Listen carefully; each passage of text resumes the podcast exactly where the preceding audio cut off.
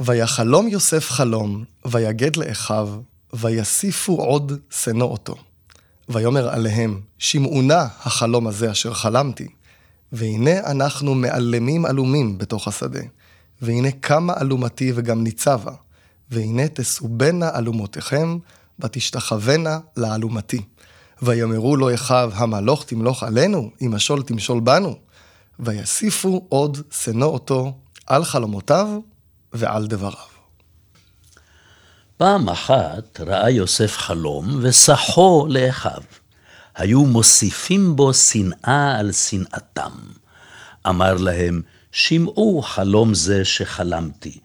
עוגדים היינו אלומות בתוך השדה, עמדה אלומה שלי ונזדקפה, והאלומות שלכם מקיפות ושוחות כנגד אלומתי. אמרו לו, שמא אתה סבור למלוך עלינו? שמא תנהיג שררה עלינו? לא זזו מלשונאו על עסקי חלומותיו ושיחתו. פעם חלם יוסף חלום, וסיפר אותו לאחיו, דבר שגרם להם לשנוא אותו עוד יותר. הוא אמר להם, הקשיבו בבקשה לחלום הנוכחי שלי. תארו לכם מצב בו אנחנו אוספים חבילות שיבולים בשדה, ופתאום האלומה שלי מתרוממת, והאלומות שלכם חגות מסביבה ומשתחוות לאלומה שלי. האחים בתגובה, נראה שכוונתך למלוך עלינו, ולעמידנו תחת שלטונך. ומאז והלאה התגברה שנאתם אליו במידה ניכרת, כתוצאה מדיבוריו בכלל ומחלומותיו בפרט. פעם יוסי חלם חלום וסיפר אותו לאחים שלו, ובסוף הם מה זה שנאו אותו. הוא עושה להם, אחים שלי, תשמעו קטע, תשמעו מה חלמתי. אני ואתם מקפלים תעלומות, ופתאום האלומה שלי נעמדת.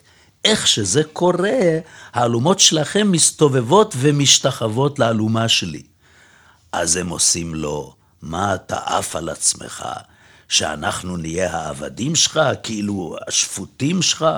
מאז הם התחילו לשנוא אותו בטירוף, בגלל כל החלומות והחפירות שלו. טוב, נראה לי שרעיון מובן. אם העברית עברה גלגולים, כן, ראינו את אותו, שמענו את אותו סיפור מלשון המקרא, דרך לשון חכמים, ועד העברית שלנו, כולל הסלנג של ימינו, אז עם כל כך הרבה שינויים בעברית, איך קובעים היום מה נחשב עברית טובה או יפה או תקנית, וכשמתלוננים, הורסים את העברית הנכונה, נוער או העברית... יש בכלל דבר כזה עברית נכונה? מה עברית נכונה? מי, מי מאמו? על זאת ועוד בפרק היום עם הדוקטור גבריאל בירנבאום, אתם על קולולושה, מתחילים.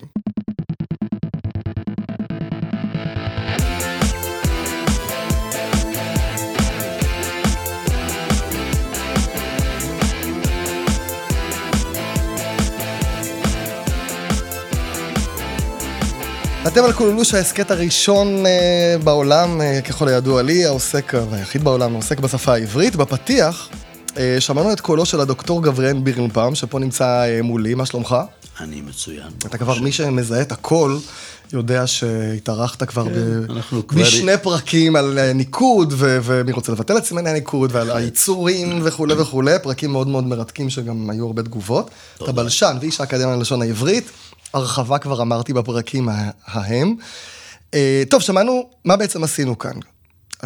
אתה, שמענו את אותו סיפור, מוכר מיוסף ואחיו. הראשון היה בגרסה המקראית שלו, מבראשית. אחר כך שמענו את uh, לשון חכמים, איך חכמים היו מספרים את אותו סיפור. אבא בן דוד כתב את הטקסט הזה, ספרו לשון מקרא לשון חכמים. הגרסה השלישית הייתה משהו מעין כתבה עיתונאית, איזה דיווח עיתונאי, נכון? בדיוק כך. והגרסה האחרונה, הרביעית, הייתה דיבור עממי או חצי סלנגי, בכוונה כן. הכנסנו, גם העצמנו, כן. כדי לבדל. אז אותו סיפור, גרסאות שונות, אה, נוסח שונה, קצת גם תחביר שונה, אוצר מילים שונה. אז כל הדבר הזה, כשמתלוננים, היום לא מדברים עברית נכונה, אז א', מהי עברית נכונה, איזה רובד לשון, מי קובע מה העברית הנכונה, כל הדברים האלה אנחנו נדבר היום. טוב, אז אה, שאלת השאלות באמת, מהי עברית נכונה? זו באמת, כמו שאומרים בסלנג הכי קלישאתי, שאלת מיליון הדולר, כן, אתם רוצים מיליון השקל, אבל uh, באמת, כששומעים עד כמה העברית שלנו השתנתה במשך הדורות האלה, אז uh, אנחנו שואלים את עצמנו, האם זה קורה בכל השפות? זה רק קרה לעברית, או שזה קורה בכל השפות? באנגלית, ביוונית, בערבית? והתשובה היא כן, כן, בהחלט. כל השפות משתנות כל הזמן. בין שרוצים בכך, בין שאין רוצים בכך, בין שמכירים בכך, בין שאין מכירים בכך. ואז, אם זה נכון, ואם כל השפות משתנות, וזו עובדה, כמעט אפשר להגיד עובדה, אה, תופעת טבע, ממש ממש קיים. אנחנו לא מכירים שום שפה שלא השתנתה, אלא אם כן היא לא שפה חיה. כל שפה חיה משתנה כל הזמן. עדות לשפה חיה שהיא משתנה, זה חלק בהחלט. בלתי נפרד. חלק ושפה בלתי שלא נפרד. משתנה זו שפה מתה בדיוק, בעצם. בדיוק. ולכן אין גם מה להתלונן ששפה, זה כמו ילד שגדל, אז הוא נכון, משתנה, לא יעזור, בדיוק, אי אפשר. לא יעזור, אתה לא יכול לעצור את זה, אוי ואבוי אם תעצור את זה. אז אם זה משתנה, אז באמת איך יודעים מה... אז זה בדיוק העניין. אז קודם כל נשאלת השאלה, אז אפשר לשאול על זה כמה שאלות, אה, את עצמנו. אם באמת השפה כל הזמן משתנה, אז למה, למה לעצור את התופעה הזאת? למה עובדה שלמשל קראנו את הקטע המקראי, ואחר כך ראינו עברית נהדרת, שהיום אנחנו אומרים עברית נפלאה של לשון חז"ל.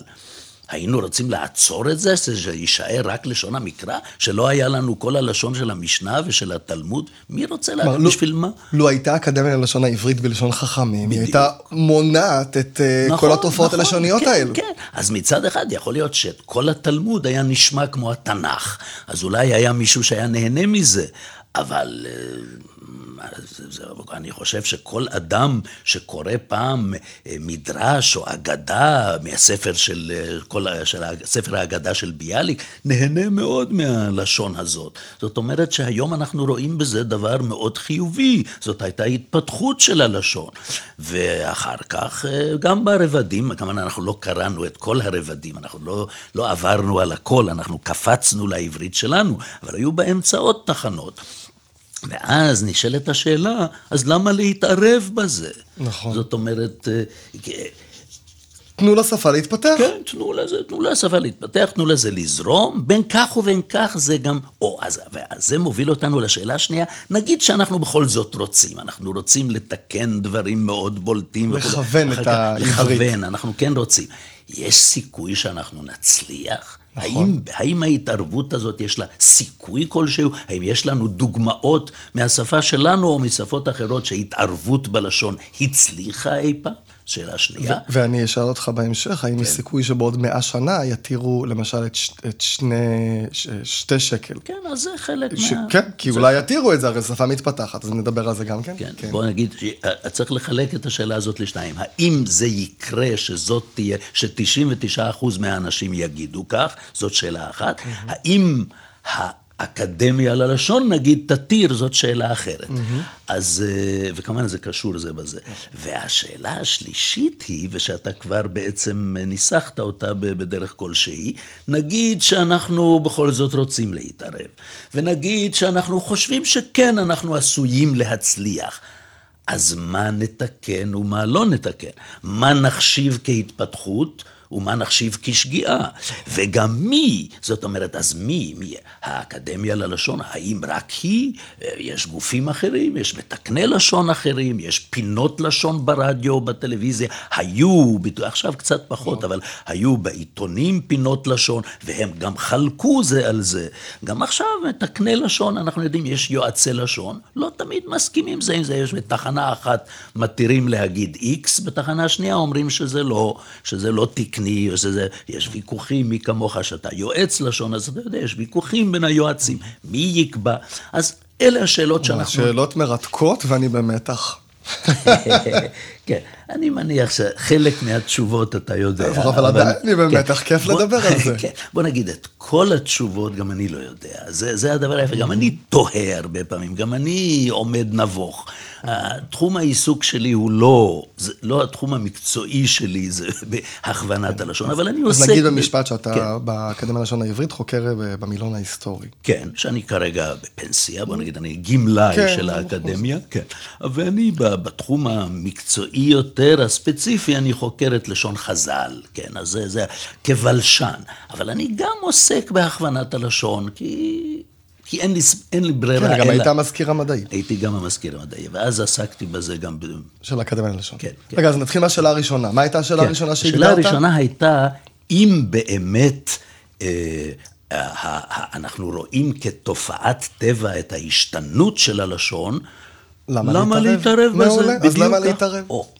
אז בזה באמת יש, אבל קודם אני רק רוצה, זה אתה תאמר לי אם כדאי או לא, לפעמים בשאלה, אני כבר אמרתי, דיברתי על הדבר הזה לפני כמה וכמה קהלים, אז לפעמים בשלב הזה אני מסתכל על האנשים, ואני לא לגמרי בטוח כשאני מדבר על תיקון, על אילו תיקונים.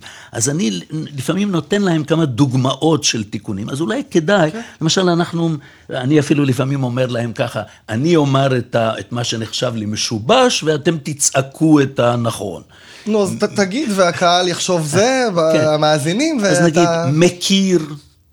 מגיע, מציע, כן? אני מניח שכולם, כל מי שמאזין עכשיו מיד צעק, מכיר, מגיע. אל תבנה על זה, כן. חלק, חלק. חלק, חלק, בסדר. יש כל מיני מאזינים. זה עובדה שהם נכנסו, זה נכון, שמעניין אותם, לי. כן?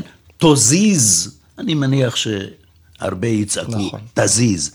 הכרחתי, הסברתי, כן? אז מתקנים, היא. כן, מתקנים הסבר. כמובן להכרחתי, הסברתי, אפילו הברזתי, כן. עכשיו, שיבוש נפוץ שמתקני הלשון נלחמים בו, אני יעשה, אני ילך. ביוד. כן, ביוד, כן. אז כמובן לא צריך אפילו לומר מה התקני. עכשיו בתחום קצת אחר, יש לי את המצלמה הזאתי, כן, אז כאן הכנסתי גם שני, יש שני שיבושים. יש את לא יודעים כמעט, לא יודעים שזה... או, דיברתי אז... על זה עם קרן, כן, דוקטור קרן כן, דובנוב. כן. אז יש כנראה סיבה שאת זה בכלל לא יודעים, אבל אני חושב שכל מי שאי פעם שלח איזשהו טקסט, טקסט כלשהו, גם זה נחשב לשיבוש, איזשהו טקסט, טקסט כלשהו ל... לפרסום, והיה עורך לשון כלשהו, אז מיד תיקן, אין דבר כזה, יש לי עט, יש אה, כל מיני אפשרויות אה, לתחליפים. או למשל מבע כמו קציני וחיילי היחידה. כן. האם זה משובש, האם זה... לקבל, לא לקבל, כן. כן. כזה דבר, כזאת הצלחה. כן? אבל רגע, כל מה שאתה אומר עכשיו אלה דוגמאות מהעברית שלנו. אלה דוגמאות מהעברית שלנו, אז, רק אז, מהעברית שלנו. אז למה לא...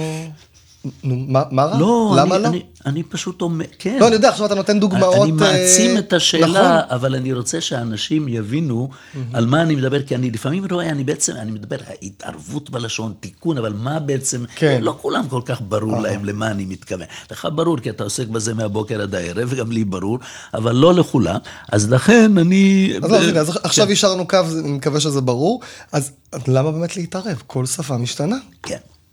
אז בזה באמת, יש באמת דעה כזאת שאומרת שלא צריך להתערב. וכיוון שאנחנו עוסקים בעברית יותר, ודרך אגב, הוויכוחים האלה הם בכל השפות שבעולם. שוב, בכל השפות החיות. האם להתערב, האם נצליח להתערב, מה לתקן, בכל, באנגלית, בצרפתית, ביוונית, בערבית, בכל השפות. אבל כיוון שאנחנו עוסקים בעברית, אז אנחנו נביא עכשיו שלוש גישות לעניין הזה, והגישה הראשונה באמת אומרת, באמת לא צריך לתקן. תפסיקו לתקן, תנו לעברית לזרום, והכל יהיה בסדר. אנחנו... לא נביא... לתקן בכלל, לא בבתי ספר גם? שום דבר. כלום? כן, לא לתקן, אנשים ידברו, הציבור יקבע את שפתו, אבל כפי נגיד מי, מי חשב כך? חשב כך בלשן חשוב בשם חיים בלנק, שהוא הוא כבר לצערנו בעולם האמת, הוא היה אדם מעניין מאוד שאיבד את מאור עיניו במלחמת השחרור, היה מרצה אה, חשוב לערבית ועשה גם בעברית, אבל בעיקר תחום ההתמחות שלו היה בניבים של הערבית. והוא בשנות החמישים, בתחילת שנות החמישים, התחיל לפרסם טור שקרא לו לשון בני אדם. יש לו גם ספר ב- שיצא. כן, שאחר כך, אחרי זה, כי אחרי מותו. כן, אחרי מותו קיבצו חלק מהטורים האלה לספר לשון בני אדם, שבהחלט אני ממליץ ל... אני אוסיף מראה מקום לספר בהחלט, בהחלט. ספר. מרתק, בין שמסכימים איתו ובין שאין מסכימים לתזה שלו, אני חושב שהספר מרתק מאוד, וכדאי בהחלט לקרוא אותו. ובאמת הדעה שלו, וה... אה, שהוא מציג בספר הזה היא, אפשר לסכם אותה במשפט באנגלית, Leave your language alone. עכשיו, למה אני מזכיר את זה דווקא באנגלית?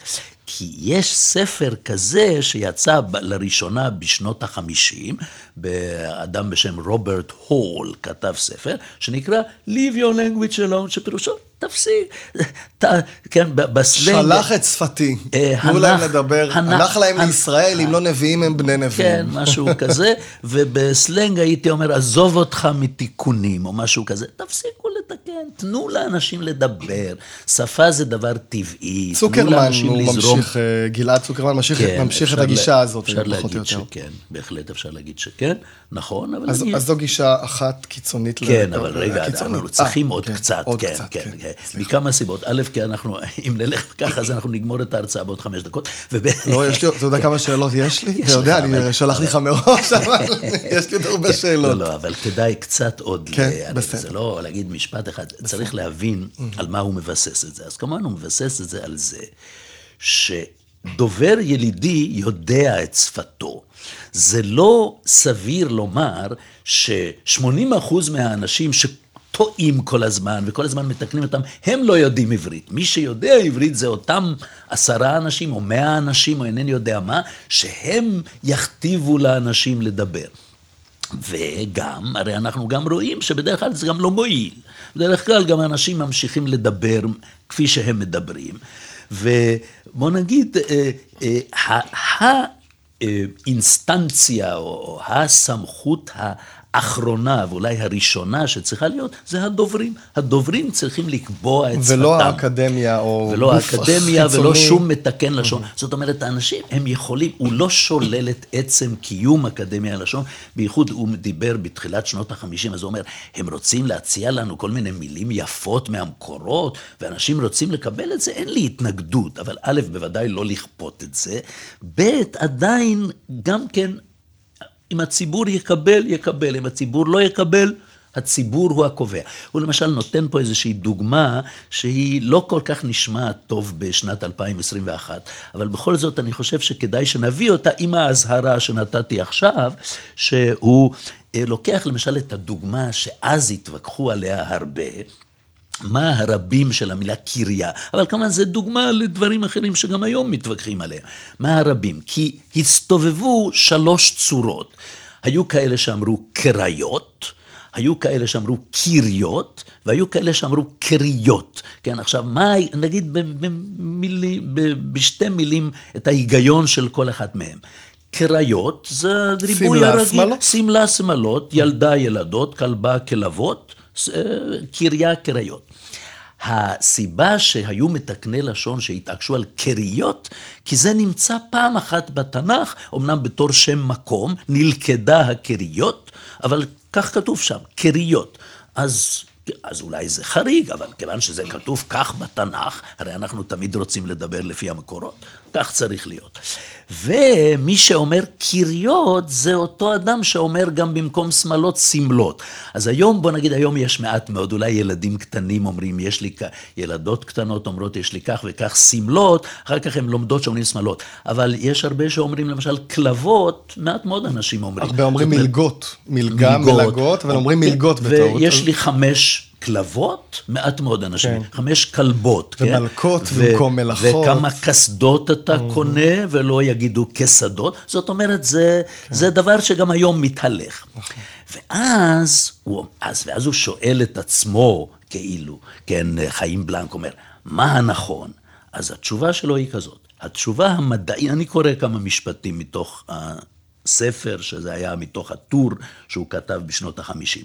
התשובה המדעית היחידה אינה לא תשובתו של ועד הלשון, כוכבית, אז עוד לא הייתה אקדמיה, האקדמיה נוסדה ב-1953, אז הוא קורא לזה ועד הלשון. אבל התשובה הנכונה היא לא תשובתו של ועד הלשון, ואף לא תשובתו של מילון אבן שושן, שכבר היה קיים אז, אלא תשובתו של אותו בעל עייף, שאשתו הציקה לו בשאלותיה ביחס לכובע שעליה לחבוש. אני מניח שהוא לא אמר כובע, כן? כפי שדורשים כמה מתקנים. וכשהיא שאלה אותו, מה, איזה כובע כדאי שאני אלבש, כנראה שאז לבשו כובעים, לא רק הדתיים, זה היה באופנה שנשים לבשו כובעים כשחבשו כובעים כשיצאו החוצה, ואז הוא אומר לה כך, שוב, הזהרתי אתכם שזה לא בדיוק מתקבל היום התשובה הזאת, תעשי איך שאת מבינה, ושיהיה שקט בבית. אז בוא נגיד, זה שהוא בא למופת, על זה אין עוררין, אבל, אה, אבל הרעיון ברור, זאת אומרת, הוא אומר, מה זה מה משנה? זה חשוב? זה תגידו מה שאתם לא. רוצים, תעזבו מה אותי באמא שלכם. ומשהו כזה, כן? וגם מה שחשוב, שזה ברור שכל כובע שהיא תחבוש, זה לא ישנה כלום לאף אחד, זה יהיה, זה, זה באותו דבר. אז הוא מוסיף עכשיו את ההסבר שלו. כשם שאין ברירה אלא לבחור בכובע הדרוש לפי האופנה, כך לפחות הוא חשב שאין ברירה, כך אין ברירה אלא לבחור בצורה הדרושה לפי השימוש. ובמידה שאין שימוש נפוץ, תהיה הבחירה לפי שרירות טעמו של הבוחר. עד כדי כך. זה- זו דעה אחת. עכשיו, נוסיף בכל זאת עוד קצת, כי אני רוצה שאנחנו נ, נ, נבין היטב את הגישה הזאת, כי אחר כך נביא גישה מנוגדת, הפוכה. הפוכה לחלוטין. אז צריך קודם כל להבין את הגישה הזאת. אז אה, מה שהוא אומר גם, אה, כשהוא התחיל לפרסם את ה...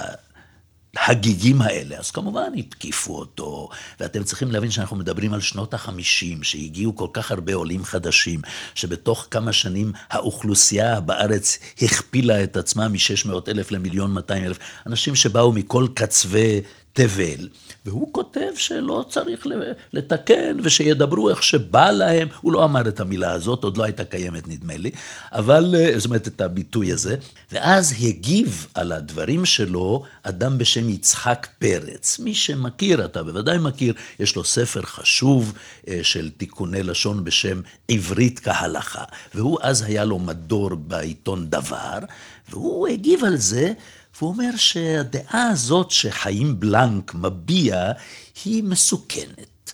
אז הוא מביא כמה סיבות למה היא מסוכנת, אבל סיבה אחת במיוחד שאני רוצה להתעכב עליה, כי היא מעניינת, הוא אומר, אם אנחנו נסכים לגישה הזאת, ואנחנו באמת נפסיק לתקן וניתן לכל אחד לדבר כאוות נפשו, אנחנו נגיע בסוף לזה שלא נבין זה את זה, למעין מגדל בבל כזה. אז בשלב הזה אני שואל את הציבור שלי, והאם אתה רוצה, אתה יכול פה לשמש כ... כפה להם, אה, ואם לא, אני אגיד בעצמי מה שאני שומע מהם. אה, מה דעתכם על הנימוק הזה? מה דעתכם? האם באמת זה נימוק סביר שאם אנחנו נפסיק, נניח יום אחד אנחנו סוגרים, תהיה שביתה של שנה באקדמיה ללשון. אגב, פעם, אנחנו הכרזנו פעם שביתת אזהרה באקדמיה ללשון, ובין השאר אמרו איזה סנקציות אנחנו יכולים לתת. אז בין השאר הייתה הצעה שאומרת, עכשיו מי שיצלצל, אנחנו נענה לו תשובות לא נכונות. אנחנו, כן, זאת תהיה הסנקציה, או היום כבר לא כל כך מצלצלים. אחד באפריל כן, האקדמיה כן, אוהבת לעשות. כן, אה, נכון, נכון. כן, כל מיני. אז אה, מה, מה אני אגיד לך? אני חושב שיש הבדל בין אז, שבאמת הגיעו הרבה עולים, זה יכול היה ליצור יותר בעיות לעומת היום, שהעברית די מבוססת, אבל גם אז אני לא יודע אם לא היינו מבינים זה את זה, אבל יש הבדל בין אז להיום, בכל כן. אבל מקרה. למה, למה באמת שאולי הוא צודק, אולי אם כל אחד ידבר איך שבא לו, אז בסוף אנחנו לא נבין זה את זה. בסופו של דבר אנחנו חיים באותו... יבינו, בוא אמצעי תקשורת, פשוט מסתדרים. לא, זה, זה, זה לא נשמע סביר, אתה אומר, אבל כדי, כדי ככה לקרב את זה יותר לעובדות, אז כבלשן, כבלשנים, אנחנו יודעים ששפות באמת התפצלו לשפות אחרות. זאת אומרת, בוא נגיד הלטינית, בסופו של דבר נעשתה איטלקית, ספרדית, צרפתית, פורטוגזית, והצרפתי באמת לא מבין את האיטלקי, והאיטלקי לא מבין את הפורטוגזי. אבל איך זה קרה? זה לא קרה על ידי זה שפתאום אנשים הפסיקו לתקן את הלטינית, ואז פתאום, אלא איך זה באמת קרה. התפצלו. בדיוק כך, פיצול גיאוגרפי, mm-hmm. רק כך נוצרות שפות חדשות. לא נוצרות אף פעם, אנחנו לא מכירים תקדים בהיסטוריה, שאנשים פשוט דיברו איך שבא להם, וכתוצאה מזה כבר פתאום... לא הבינו זה. זה, זה לא קורה. יכול לקרות שבארץ גדולה מאוד, אז בקצה אחד של הארץ אה, נוצר דיאלקט שבקצה השני לא מבינים, כמו בסין למשל. בדרום סין לא מבינים את צפון סין, זה נכון, אבל מפני ששוב, זה פיצול. פיצול זה לא תמיד... גיאוגרפי. גיאוגרפי, כן. בדיוק, רק כך בצורה כזאת. איך נוצרו השפות השמיות? הייתה פעם שפה שמית קדומה שאנחנו... דיברנו עליה. כן, כן, דיברנו עליה. אז איך זה נוצר? אלה הלכו למזרח, קיבלנו את האכדית. אלה הלכו למערב, קיבלנו את העברית. אלה הלכו לדרום, קיבלנו את הערבית, כן, בצורה מאוד פשטנית, כן? אז קודם כל, הסכנה הזאת של מגדל בבל היא סכנה מדומה. אבל בלנק אומר אפילו יותר מזה, בלנק אומר, אם אתה באמת רוצה לגרום לזה שלא יהיה פיצול, ושלא יהיה אה, קיטוב, שאלה לא יבינו את אלה, אז תפסיק לתקן. כי מה קורה? ברגע שאתה מתקן, אה. הרי מי, מי ישמע לך? יש לשער שמי שיקשיב... היותר המשכילים. היותר משכילים, בדיוק. והשאר ידברו איך שבא להם. אז את זה אתה מגביר את הפער. נכון. ההפך. תן, או, תן לדברים לזרום, הזנה מזה לזה. זאת אומרת, זה נשמע די הגיוני מה שהוא אומר. ביטול מע"מ, כן. כן. אז בוא נגיד, בצורה כזאת, זה מה ש... אה, בגדול, זאת הדעה הזאת. תן לזה לזרום, לא צריך... יאללה, כן, קדימה. בסדר, בסדר. מה הדעה הקיצונית השנייה כדי לאזן? הדעה הקיצונית השנייה, אני מיד אומר אותה, כן. אבל זאת אומרת, אני אביא נציג בולט שלה, אבל לפני כן אני רק, בשלב הזה אני תמיד, אני כאילו אעשה קצת שחזור כשאני מרצה לפני קהל, אז אני שואל אותם, תגידו, הדעה הזאת של חיים בלנק, יש לה היגיון משלה ויש... עושה שכל.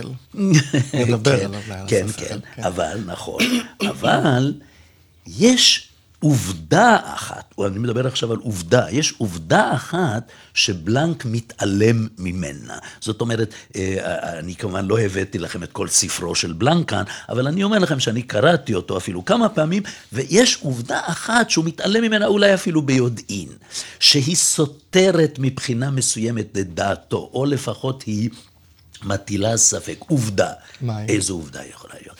זו עובדה שחלק גדול מהדוברים לא רוצה לדבר איך שבא לו, הוא רוצה שיתקנו אותו. וזה גם תופעה טבעית. זאת אומרת, באותה מידה שזה טבעי שאנשים רוצים לשנות את לשונם, וזה בהחלט נכון, אולי לא אמרנו קודם, שזה בהחלט דבר טבעי. וזה כמו שבאופנה אנשים רוצים להתלבש שונה, ואנשים רוצים לשנות באוכל, לא רוצים לאכול כל הזמן אותו דבר, לא רוצים כל לדבר. כל כמה שנים מחליפים טלפון חדש.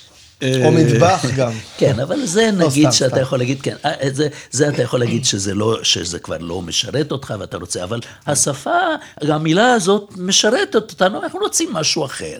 אה, זו תופעה, אנחנו גם, האמת היא שאנחנו לא כל כך יודעים להסביר. אנחנו לא כל כך יודעים להסביר את שינויי הלשון. למה זה קורה? למה יש פתאום מעתק שכל אה הופך לאו? למה? מה קרה? הלשון שלהם פתאום התעקמה או משהו כזה? אין לזה תשובה. אבל העובדה היא שזה קורה, זה קורה בעברית, זה קורה בערבית, זה קורה בסווהילי, זה קורה בכל השפות. אבל באותה מידה, וזאת עובדה לא היסטורית, אלא, אלא עכשווית והיסטורית, שאנשים גם רוצים לשמר חלק מהשפה. כמו שגם באופנה, אנחנו לא, אני תמיד אומר לאנשים, כי אני לובש חולצות כאלה, אז אני אומר, חולצה הזאת... כאלה לא רואים, אבל כן. 아, בתמונה אולי יראו של התמונה, נגיד, כן, אז בוא נגיד, חולצה כזאת, גם לפני 50 שנה, זה לא היה כל כך שונה. זאת אומרת, לא כל דבר אנחנו משנים, ויש דברים שאנחנו רוצים לשמר. אז יש אלף... פניות לאקדמיה ללשון בחודש של אנשים שרוצים לדעת איך לדבר. אז כל אלה אתה מבטל אותם, תן להם, הם לא רוצים, אני לא רוצה לדבר איך שבא לי. עכשיו, לא כולה, להגיד לכם אם זה רוב או מיעוט, אני לא יודע, אין לי מושג, לא עשיתי. יש לי אבל מה כן, לענות על זה. כן. רוצה שאני אגיד לך כן. עכשיו, או שכשתציג את הגישה השנייה אני אגיד? בוא, בוא נזרום. אני חושב שחינכו. אנשים הרבה הרבה שנים. שחשוב לדבר נכון, וחשוב, ולכן אנשים רוצים לדעת, כי זה מה שאמרו להם, אבל אם הגישה השלטת תהיה של חיים רוזן, פחות אנשים אולי... יפנו לאקדמיה, לא יהיו אלף שאלות בחודש, כן. יהיו הרבה פחות, כי אנשים יגידו, טוב, אם הגישה השלטת היא, כי שוב, כל הזמן בבית הספר מחנכים אותנו, אמור כן, כך ולא אמור כן, כך, כן.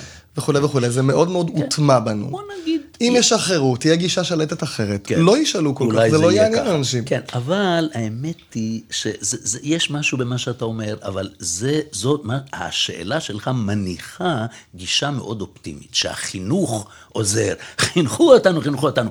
אלף פעם חינכו אותנו לא להגיד מכיר, ו-90 אחוז מהאנשים אומרים מכיר. אבל זה צריך לזכור, מה הצורה, ולמה, אבל פה זה, תגיד מה שאתה רוצה, מעולה, נגיד מה שאני רוצה, לא אשאל שאלות. אבל עובדה היא שחינכו אותנו להגיד עשרה שקלים, ו... 70 אחוז, לא יודע, לא, סתם, 40 אחוז מהציבור אומרים 10 שקל. אתה מבין? זאת אומרת, אז החינוך הזה אולי חינכו כך או חינכו אחרת, זה משהו מאוד עמוק באדם, שמצד אחד הוא רוצה לדבר איך שבא לו, מצד שני הוא לא רוצה לדבר איך שבא לו. זה גם שונה מאדם לאדם. יש אנשים שהם אוהבים סדר יותר, אוהבים, זאת אומרת, זה עניין... אה, כן, זה עניין זה מאוד... אופי, נכון. כן, נכון. ולהגיד, ו- ואני באמת לא יודע, אם ישאלו אותי מה הרוב, הרוב הוא כזה או הרוב הוא כזה, אני גם, אני לא, לא ממש יודע. אני רק יודע שיש הרבה מאוד אנשים, שוב, ולאו דווקא אתה יכול להגיד אה, סופרים או, או אה, חברי כנסת, או זה שזה חשוב להם. אנחנו יודעים כמה זה חשוב לחברי הכנסת העברית, אבל בוא נגיד אה, אה, אנשים, לא, אתה יודע, מכל שכבות הציבור, עקרי בית וקלדנים ונגרים, ובאמת, מכל השכבות, הוא רוצה לדעת איך אומרים. אז, אז, אז זה מראה שהוא כן חושב שזה, למה? בגלל שאמרו לו כך, בסדר, אבל, ולמה אמרו לו כך? למה המורים האלה חשבו כך? זאת אומרת, זה, אז אני אומר, זה, זה, זה, זוהי גם עובדה שחיים בלנק מתעלם ממנה, וכמובן, בעלי הגישות האחרות, לא רק שלא מתעלמים ממנה, אלא הם לוקחים את זה כדבר ש... שזה הדבר החשוב, שאנשים רוצים בתקנת לשונם, ולכן אנחנו בהחלט אה, נעזור להם בזה. אז עכשיו בואו באמת נלך לקיצוניות השנייה, ולצורך הקיצוניות השנייה ניקח... מי הנציג שלה? הנציג שלה זה אבא, אבא בן, בן דוד. דוד. כן, אז עכשיו... האיש והאגדה. האיש. נו, אולי אתה רוצה להגיד עליו משהו? כי אני תמיד שואל מי, מכיר. יועץ הלשון המיתולוגי של אה, כל ישראל, אה, בלשן, כתב ספר מאוד חשוב, לשון המקרא ולשון חכמים. ספר באמת מרתק, שני כרכים, אה, אי אפשר להשיג אותו רק בחנויות יד שנייה, אבל שווה לקרוא אותו. מרתק ביותר, באמת על ההבדלים בין לשון המקרא לשון חכמים. כן, גם. הוא היה מאוד מודע לשינויים בין לשון המקרא, מי כמוהו, שידע את השינויים, ובכל זאת הוא אמר צריך להקפיד על, כן. שזו בעצם השאלה השנייה שלנו, כן. מה העברית הנכונה שאנחנו רוצים להקפיד, כי יש שינויים דרמטיים בין לשון נכון. לשון המקרא. נכון. אז הנה, אז מה הגישה שלו? כן, אז מה הגישה? אז הגישה שלו היא, קודם כל, אני לא מוכן להכיר בשום התפתחות. אין אצלי התפתחות. כל ש- שינוי מה... תקן, הקלאסית, מה, מהעברית הקלאסית, נגיד, ממה שנכון, ממה שאני חושב שנכון. שאחר כך נדבר כן, מה זה הנכון. שאחר כך נדבר, בוודאי, כן. כן. זו, זו שגיאה שצריך לתקן, ואני אעמוד על המשמר, וכל עוד נפשי בי, כמה שאני אוכל, אני אתקן כל משהו שאני חושב שסוטה מ... נקרא לזה עכשיו הלשון הקלאסית. הוא ידע אבל שזה קרב אבוד? לא. אתה טוען, אתה לא חושב שזה אבוד, זו הייתה שאלה. לא חושב שזה אבוד. לא חושב שזה קרב אבוד. הבנתי. והוא כמובן, קודם כל הוא היה יועץ הלשון ברדיו, ואתה רואה שיש דברים רבים שהוא קבע, שזה עדיין נוהג ברדיו ובטלוויזיה. ובכל אופן, ברדיו ובטלוויזיה יש גם אנשים, לא כולם אולי, אבל יש גם אנשים מאוד דעתנים, מאוד אפילו חלק מהם מרדנים, בכל אופן. אבל אתה רואה שהנורמות שלו לא בדיוק, וזה הוא גם, גם שינה. משתנה. כן, נכון. גם שינה, אבל תלמידתו המובהקת, רותי אלמגור וכולי וכולי, אבל אתה רואה שהדברים הם, הם לא הלכו, הם לא פרוצים, הם הדברים שהוא קבע, חלק גדול מהם זה קיים, בהחלט. אז כך שהוא בהחלט לא חשב. אני חושב שכל מתקן לשון, הוא מאמין שאפשרי לעשות. אחר כך אני אומר לך מה דעתי, אם היו הישגים בעניין הזה או לא היו. אני יכול להגיד, הספוילר הוא שכן היו, כן, אבל, אה, אבל אה, לא רבים אולי, אבל הם קיימים. אבל בכל אופן, אז, אז זאת אומרת, קודם כל, אני לא מוכן להכיר בשום, מבחינתי הדברים האלה, בשלב הזה לפחות של העברית, תכף נרחיב על זה, הם שיבושים שצריך לתקן אותם וצריך לעמוד על השלב המשמר. הזה היום או השלב הזה אז, של של אבא בן דוד? הוא על מה אתה מתכוון? אין שאמרת הב- בשלב אין, הזה. אין הבדל, כי הוא כתב את, את ספרו הזה שהזכרת, את המהדורה השנייה של ספרו. המהדורה שמקובלת היום בשוק זה המהדורה השנייה בשני כרכים, שהיא יצאה, שהכרך האחד יצא ב-67 והכרך השני יצא ב-71. זאת אומרת, וזה כבר לא כל כך רחוק מ... מ, מ, מ זאת אומרת, וגם לדעתי, ואולי אנחנו נגיע לזה בהמשך, אבא בן דוד לא היה משנה הרבה היום מדעתו. הוא לא היה אומר, אה, היום זה כבר שונה. לא, הוא היה אומר, עדיין אני חושב שכל סטייה מ... הלשון הקלאסית, מלשון המקורות, תכף אולי ננסה איכשהו בכל זאת להגדיר את זה, אה, היא דבר שצריך לתקן, וזה, וזאת לא התפתחות, אלא זה פשוט שיבוש, זה פשוט בורות שצריך לתקן. למה זה לא התפתחות? או, עכשיו, למה זה לא התפתחות? אני מרים לך להנחתה. כן, כן, בהחלט, בהחלט. אז ועכשיו הוא, וזה בדיוק כמו שאתה אמרת, וזה יפה מאוד שאתה אמרת, שדווקא אותו בלשן מובהק, שמי כמוהו ידע את ההבדלים, והוא לא אמר, תראו איזה לשון משובשת זאת לשון חכמים. הרי, אז עד כדי כך שהוא ידע ש... שאם בלשון החכמים עלו ללך ולא ללכת, או ליגה ולא לגעת, או ספינה במקום אונייה, נשוי אפילו, שמשתמשים היום. כן, כן, כן, הצורה נכון. במקום נשוא או כן, משהו כזה, כן, כן? מה כן. זה הנשוי הזה? זה שורש נשא. נכון, נון סין א', זה בא מלשון חכמים. נכון, שזה בוודאי, משהו שהוא. תקין לחלוטין היום, כן, כולנו משתמשים. כן, כן, אז נכון, כן, אז הוא נכון. ידע ההבדלים, ובכל זאת הוא אמר צריך לתקן. בכל זאת הוא אמר שצריך לתקן. למה? אז למה? אז עכשיו, לזה אפשר לתת שתי סיבות. סיבה אחת שהוא לא אמר, אבל אני אומר אותה, אני מעז להגיד ש, ש, ש, שהיא נכונה, והסיבה השנייה שהוא אומר את זה, ואומר את זה בצורה מאוד מפורטת. אז הסיבה הראשונה היא כי הוא היה שמרן, פשוט מאוד, וזה לא עניין רציונלי. מה שאמרת, האופי. כן. אופי כן, של בן לא אדם. יודע אם זה כל כך אופי לא? כמו דעות. אני לא כל כך אוהב לדבר על אופי של אדם, זאת אומרת, אה, אלא, אלא זה עניין ש... ערכים בכלל, זה, אני חושב שלהדגים את זה כדאי לתת מורי ורבי, פרופסור ישעיהו ליבוביץ', הוא היה, כן, הוא היה, אה, מפעם לפעם הוא היה נוקט את הדבר הזה, הוא היה לוקח עט. נקרא לזה משל העט. משל העט, כן, כן. בדרך כלל, אני- כשאני שמעתי את זה לפחות פעם ראשונה, זה היה באמת עט, אבל באותה מידה זה יכול להיות גם אה, קופסת אה, גפרורים, או כן, תיק, או תיק. משהו כזה, כן.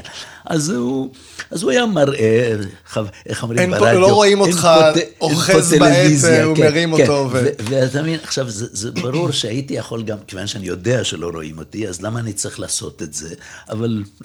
זה מוסיף. זה, זה מוסיף משהו. עפרה זה- חזה כן, בנסיך מצרים, כן, כשהיא שרה כן. את השיר של אה, אימא של משה, למשה היא החזיקה בובה של ילד. כן, כן, זה מוסיף לה יכניס אותה לחלוטין. כן, כן, זה מקובל ב... ככה. כן, כן, אז בדיבור זה מקובל. כמו שאמרתי לך, שפעם שהקלטתי אה, הרצאה לאיזשהו פורום, לא משנה, אבל אמרו לי, אתה מדבר רק למחשב, ואתה... אמרתי, אני חייב שיהיה מישהו על ידי, שאני אדבר אליו, אני לא יכול, קשה לי לדבר אל הקירות. אז, אז אני אומר, אז, אז הוא היה שואל את ה... הוא היה מרים את העט שלו, והיה אומר לו, תגידו לי, מה הצבע של זה? אז היו אומרים, במקרה הזה זה שחור. אז הוא היה אומר, תגידו, אפשר להוכיח מבחינה מדעית שזה שחור? אז כבר uh, היו קצת מלמולים בקהל, אבל בדרך כלל המסקנה הייתה שכן. גלים. וכן, בדיוק, ו, אה, כי הוא אמר, אבל מה, אם יש עיוור צבעים למשל, או יש אדם שיש לו הלוצינציות, אז האם גם לא אפשר להוכיח שזה שחור? אז התשובה היא כן, כי כמו שאתה אומר, הצבע הוא פונקציה של הגלים שנבלעים והגלים שמוחזרים. ויש אפילו, ליבוביץ' תמיד אמר שיש איזה מכשיר שלא כל כך קשה להשתמש בו, שהוא יכול אפילו ללמד, כל, הוא הרי היה מדען, איש מדעי הטבע, הוא יכול ללמד את האנשים, וכל אדם, גם אם הוא עיוור צבעים, גם אם הוא הלוצינטור, כן, הוא יכול לדעת שזה כחול או זה אדום, או לדעת את הצבע. ואז הוא היה שוב מראה את העט הזה, הוא אומר, עכשיו תגידו לי, זה יפה, העט הזה? כן, אז זה כבר, זה כבר... דממה.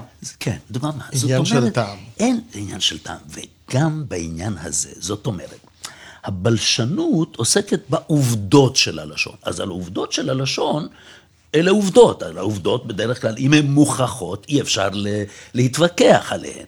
זה שבלשון המקרא אמרו ללכת, ושבלשון חז"ל אמרו ללך, זאת עובדה. אבל מה צריך להגיד היום, זאת שאלה. זה שבלשון המקרא אמרו מכיר, וגם בלשון חז"ל אמרו מכיר, אבל היום אומרים אחוז גבוה של אנשים מכיר, זאת עובדה. אם זה טוב שאומרים היום מכיר, צריך לתקן או לא לתקן, זאת הכרעה, זאת החלטה ערכית.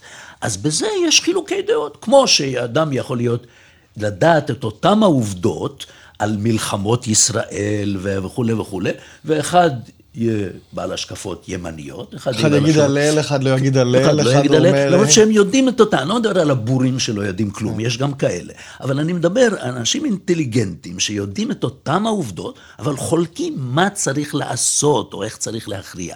אז אני אומר, חיים בלנק ואבא בן דוד, בהרבה דברים הם ידעו את אותם הדברים. הם היו אנשים חכמים, הם ידעו את העובדות.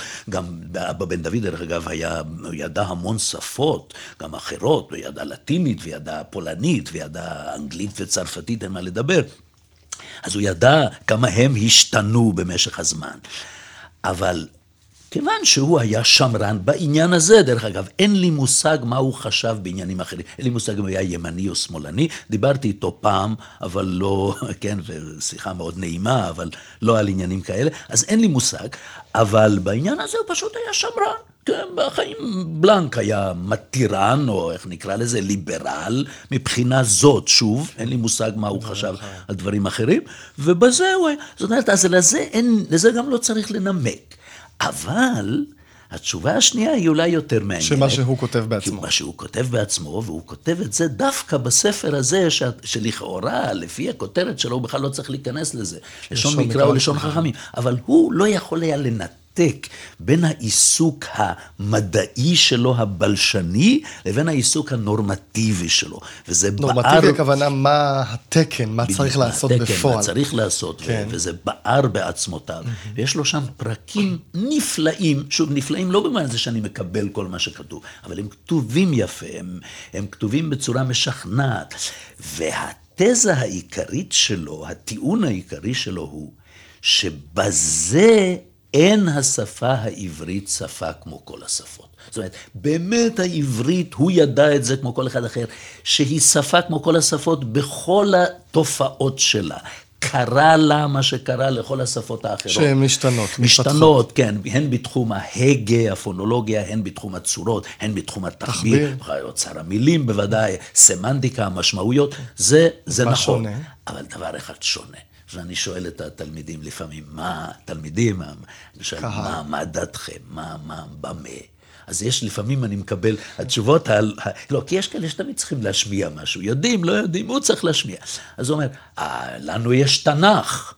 אני אומר, זה נכון, אבל לסינים יש את התנ"ך שלהם, ול, ול, ולערבים יש את הקוראן, ולאלה יש... זאת אומרת, אנחנו בטוחים שרק לנו יש... כן, אבל איך אפשר להשוות את התנ"ך שלנו לדברים שלהם? אז זה ברור, זאת אומרת, זה, זאת לא התשובה.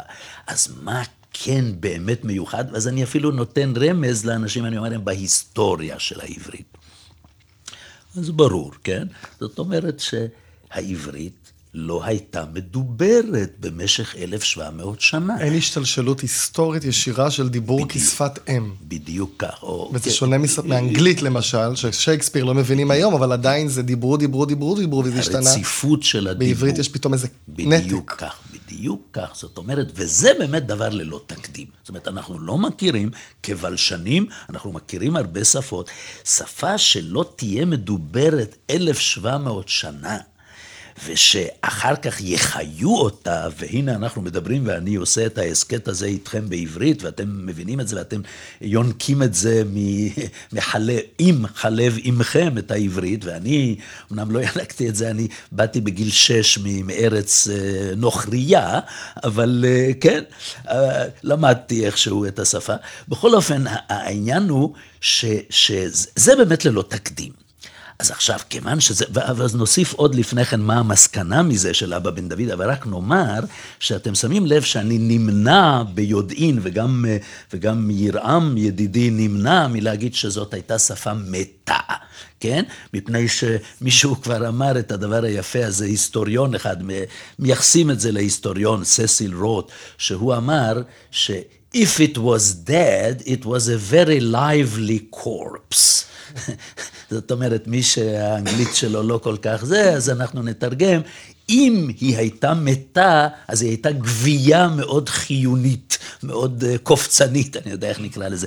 זאת אומרת, שהרי כתבו בשפה, לא דיברו אמנם, לא דיברו כ, כשפה חיה, כיום, אבל... שפת יום-יום לא דיברו, אבל דיברו כן, במצבים קודם כל דיברו עם הקדוש ברוך הוא, התפללו נכון, במשך דורות, לפעמים לא, יהודים לא שפגשו זה את זה, אז גם דיברו עברית. כן, אז זה, אבל אתה עכשיו, זה, אתה קופץ מדבר, בוא, בוא כן, נלך. אבל בגדול, כן, כוונה שהיא לא הייתה כן, אבל מה שחשוב הוא שספרות עצומה נכתבה בשפה הזאת. זאת אומרת, זה לא, לא שלגמרי, הפסקנו לגמרי, לא הכרנו, העברית לא הייתה קיימת, ופתאום בא אליעזר בן יהודה ויש מאין. לא, זה לא כך. הייתה ספרות עצומה, התלמוד והרמב"ם והפיוטים והכל נכתבו בתקופה הזאת.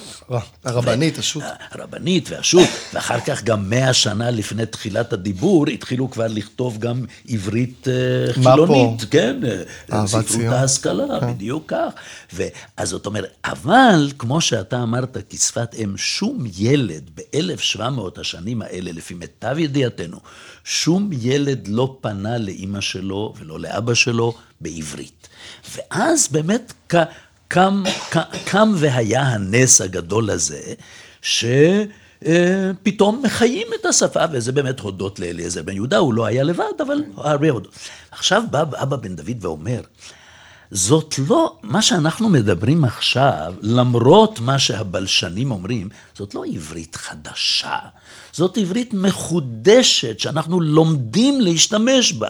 עזבנו אותה לפני 1,700 שנה. אז עכשיו שאנחנו, אנחנו קודם כל צריכים ללמוד אותה, כן? אנחנו לא החיינו את העברית כדי למרוד בה. אנחנו קודם כל צריכים ללמוד אותה, אנחנו לא יודעים אותה. זה לא כמו ילד אנגלי שהוא...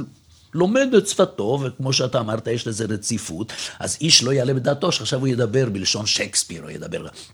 אבל אצלנו, הרי השפה פחות או יותר נפסקה להיות מדוברת, פסקה מלהיות מדוברת בערך בשנת 200 לספירה. עכשיו, מאז, אז אנחנו קודם כל בוא נלמד אותה כפי שהיא הייתה אז.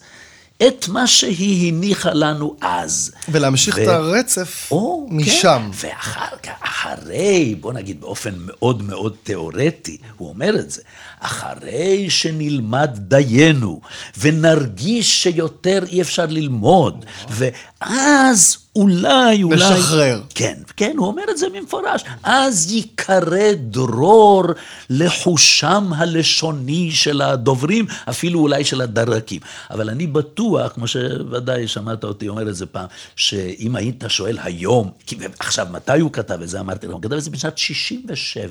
זאת אומרת, 67 זה היה כבר...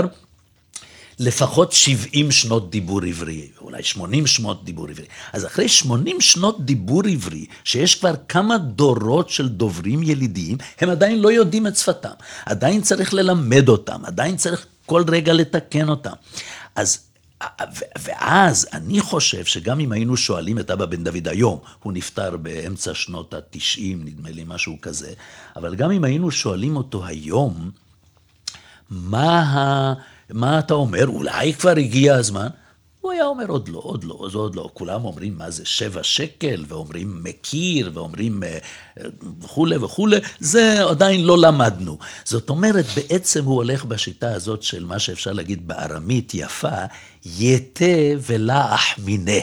זאת אומרת, פירוש, בדיוק על המשיח. כמו שאמר מישהו, אני... רוצה שהמשיח יבוא, אני לא רוצה לראות אותו, מפני שאתם יודעים, בעקבות, לפני המשיח, לפי המדרשים, תהיה קטסטרופה, מה שנקרא חבלי משיח. ואז אה, עדיף שזה לא יבוא. אז גם ככה, זאת אומרת, הוא כנראה לא היה משנה את דעתו. אבל הנימוק הוא נימוק כבד משקל. זאת אומרת, אנחנו לא כמו, אנחנו, הוא, הוא למשל אומר במשפט אחד, אין לנו זמן כמובן להרחיב את כל מה שהוא אומר, אבל הוא למשל אומר, אנחנו כולנו דומים לאולפן אחד גדול באמצע שנת הלימודים. אז כמו שאתה לא תבוא עכשיו לאיזה אולפן ששנה ב' או אפילו שנה ג' ואתה תשמע, אה, הם אומרים אה, את הדבר הזה, הם אומרים, אה, אני ללכת הביתה, אז אולי זה לא שנה ב', שנה א', אני ללכת הביתה. או, איזה, איזה התפתחות נהדרת של העברית. מה אתה תגיד? שהם עוד לא למדו, הם עוד ילמדו, תבוא בשנה ב', אתה תראה שהם כבר לא יגידו את זה. אז אותו דבר, אתה רוצה להגיד לי שמי שאומר, אני לא רוצה, הוא פשוט לא יודע שצריך להגיד, אינני רוצה, הוא ילמד. אז אתה צריך קודם כל ללמד אותו, ולא להגיד, אה, זה התפתחות, ש... אין דבר כזה. אחרי ש... כן, קשב, ואחרי שנלמד כולנו וכולי וכולי, והוא גם, מה שהוא עוד אומר, עוד נקודה שכדאי להגיד אותה, שבכלל אצלנו האנשים המשכילים ביותר וידעני העברית הגדולים ביותר טועים לפעמים, ואם מתקנים אותם אז הם, אז הם מתקנים. זאת אומרת, ביאליק הגדול, שהיה נשיא ועד הלשון, כתב פעם באיזשהו שיר, אה, ולא היה אלא כי יגלותך, כי אם אותך אותך, אותך. ככה הוא כתב בשיר הזה. אני הבנתי שהוא עשה את זה בכוונה, את האותך, אותך, אותך. אה, בשביל החרוז וזה, הוא ידע שזה... לא, אני לא חושב לא? כך. לא, לא, לא. לפחות ראובן סיוון לא, לא מציג את זה כך, וגם זה באמת לא מסתבר. מי שמכיר את ביאליק יודע שבשביל החרוז הוא ישנה אה, משהו שאתה לא נמצא בשום מקום, לא בתנ"ך ולא בלשון חז"ל. מה, לא הוא באמת חשב שאומרים אותך? איך הוא לא ידע את זה? כי הוא לא דיבר עברית. הוא מעולם לא דיבר עברית. הוא אולי הרצה לפעמים בעברית, גם זה אני לא בטוח, לא הרבה. כן. הוא כתב עברית, הוא גם לא, דרך אגב, לא, לא כל כך התלהב בכלל. כשהוא רק היה יכול, הוא דיבר ביידיש. כן, זה, יש על, על זה סיפורים כשהוא רבים. כשהוא יכל, כשהוא כן, יכל. כן, ראיתי כן, ש... כן, כן, כן. שהוא, כן. אה, אה, למשל, יש סיפור מפורסם, שזה ממש ממקור ראשון, לא העיתון הזה, אלא העיתון ה... הנהדר הזה, אלא ממישהו אה, שהיה נוכח באותו זה, שישבו שם אה, ביאליק ועוד כמה אנשים ודיברו יידיש. ופתאום הם שמעו גרשום שולם היה צריך להגיע, כן, פרופסור גרשום שולם, חוקר הקבלה החשוב, והוא לא ידע יידיש, אז הוא אומר, אז ביאליק אומר שם לחברים שלו, jetzt kommt der Jecke, כן, אני תכף אתרגם, der kommt der Jecke מדרפן רדן לושן קוידש, כן, עכשיו בא היקה, אז אנחנו נצטרך לדבר עכשיו עברית. זאת אומרת, ביאליק, העברית הייתה יקרה לו מאוד, אי אפשר לתאר אפילו כמה שהייתה יקרה, והיה ידען עצום, גאון, גאון בעברית, כמו שגם גאון אה, אה, בשירה וכולי וכולי. אבל זה לא היה בנפשו לדבר עברית. אפשר לכתוב עברית ו... ולדבר בשפות אחרות. לא מדבר על כאלה שקדמו לו, מנדלה למשל, בכלל לא כל כך עניין אותו תחיית הלשון. ואז לכן אני אומר, אתה אומר, איך זה יכול להיות? כי הוא לא דיבר שוטף, ולא... אז עכשיו, כמו שיש ילדים שלפעמים עותך, אז באותו רגע הוא לא זכר שזה... הרי אנחנו יודעים על מה מבוסס עותך. יש ספרך ויש כלבך, אז יש גם עותך. אז במקרה אנחנו יודעים שזה דווקא צריך להיות עותך. אותך, כי כך כתוב, זה כל הסיבה. מבחינה היסטורית, להסביר את זה אפשר לעשות, אבל, אז אני אומר, אבל מה הוא עשה כש, כשהעירו לו? הוא תיקן. זאת אומרת, היום אם תיכנסו לשיר הזה בפרויקט בן יהודה, לא תמצאו, תמצאו אותך, כי הוא תיקן. בואו ניקח, אני הזכרתי קודם את חבלי משיח. אתם יודעים מי כתב את זה? אה, זה דיברתי על זה או... בפרק עם uh, אסף אשטר. או, כן, על כן, נעמי כן, שמר כן, והתיקון כן. וכולי וכולי. בבקשה, כן? הנה, עכשיו, נעמי שמר הייתה ידענית בעברית, אני באמת, העברית שלה היא נפלאה, ובאמת, אני כל פעם מתפעל איך היא דלתה מתוך המקורות. כן, והיא דברים- תיקנה, השמעתי כן. גם את הלפני ואת האחרי בפרק. בדיוק כך, כן, כן, אה, מצאת, כן, לא יודע אם זה כל אתה, כך- לדעתי אתה סיפרת לי את זה מראש, ואני לכן הכנסתי את זה לפרק אבל זה בזכותך. יפה שאיתרת את, שתי הגרסאות. עשיתי תחקיר, כן, כן. כן, כן. חבלי משיח. כן. לא מדבר על זה שהיא עשתה שם שוונה, את זה נדמה לי היא לא כן, תיקנה. גם על זה אבל- דיברתי בזכות כן, ההערה כן, שלך. כן. בכל אופן, זה מראה לכם שהסופר הכי גדול והמשורר הכי גדול, אומר אבא בן דוד, גם הוא לומד, גם, הוא- גם הוא עדיין לא לגמרי יודע. אז עכשיו אתה תבוא, זאת התפתחות, ועכשיו כבר מתחילים בלשנים לתאר את העברית שלנו. מה, זה, זה עדיין לא, זה כמו שאתה מתאר עברית של אימיגרנטים, הוא קורא לזה כך. מהגרים. מהגרים, מה זה, זה אין לה, כן, זאת, כן, זאת הדעה הזאת. אנחנו צריכים לתקן את המקסימום שאפשר, וכך באמת הוא ניסה לפעול במה שהוא היה מופקד עליו, שזו העברית שבהתחלה של הרדיו, אחר כך גם של הטלוויזיה. כל מי שמכיר גם את ספרו מדריך לשון לרדיו ולטלוויזיה. עם הדסה, לא עם הדסה, הדסה עם... שי, הדסה הדסה שי. שי, כן, כן, כן. חשוב להגיד. כן, כן, אבל זה... כן, בעיקר הוא, אבל עדיין. כן, היא עזרה כן. בזה וכולי. בכל אופן, אז אתם רואים שם שהוא, אז חלק מהדברים שהוא כתב באמת התקבלו, וגם, וחלק מהדברים נשמעים לנו מאוד קיצוניים, ומאוד דרישות דון קישוטיות כאלה, שתכף נגיע לדעה השלישית, אז, אבל, אבל זאת הייתה דעתו, והוא כך חשב, וזה לא שהוא לפעמים גם היה מוכן לשנות, רותי אומרת וכולי, אני לא ממש... רות אלמגור, כן. רות אלמגור, כן, כן. אז זה פחות או יותר אפשר להגיד הדעה השנייה. והגישה השלישית, סביר שהיא תהיה משהו בין שני הקצוות האלה. זאת אומרת, לא הגישה הקיצונית שאומרת, הנח ללשונך, אנחנו לא מתקנים בכלל, אנחנו זורמים, אנחנו מדברים איך שבא לנו, גישה של חיים בלנק, ולא הגישה של אבא בן דוד שאין התפתחות והכל זה רק עניין של שיבושים ואין הכרה בלגיטימיות של העברית החדשה כרובד של העברית. בעיקר הילידים, שהם כן, דוברי נכון, העברית. נכון, בדיוק כך, של דוברים ילידים, שהם לפי אבא בן דוד בעצם אינם יודעים את שפתם. הם עדיין מהגרים. כן, כאילו. מה- מה- כן, לשונם לשון של מהגרים, כן. אז, אה, וה- והמהגר היה כמובן אבא בן דוד, כי אבא בן דוד היה יליד פולין, כן? אבל הוא חשב שהוא יודע יותר טוב עברית, זה מאוד מעניין. ומבחינה מסוימת זה נכון, השאלה איך אתה מגדיר ידיעת עברית. הוא ידע שאומרים אותך ולא אותך, כן?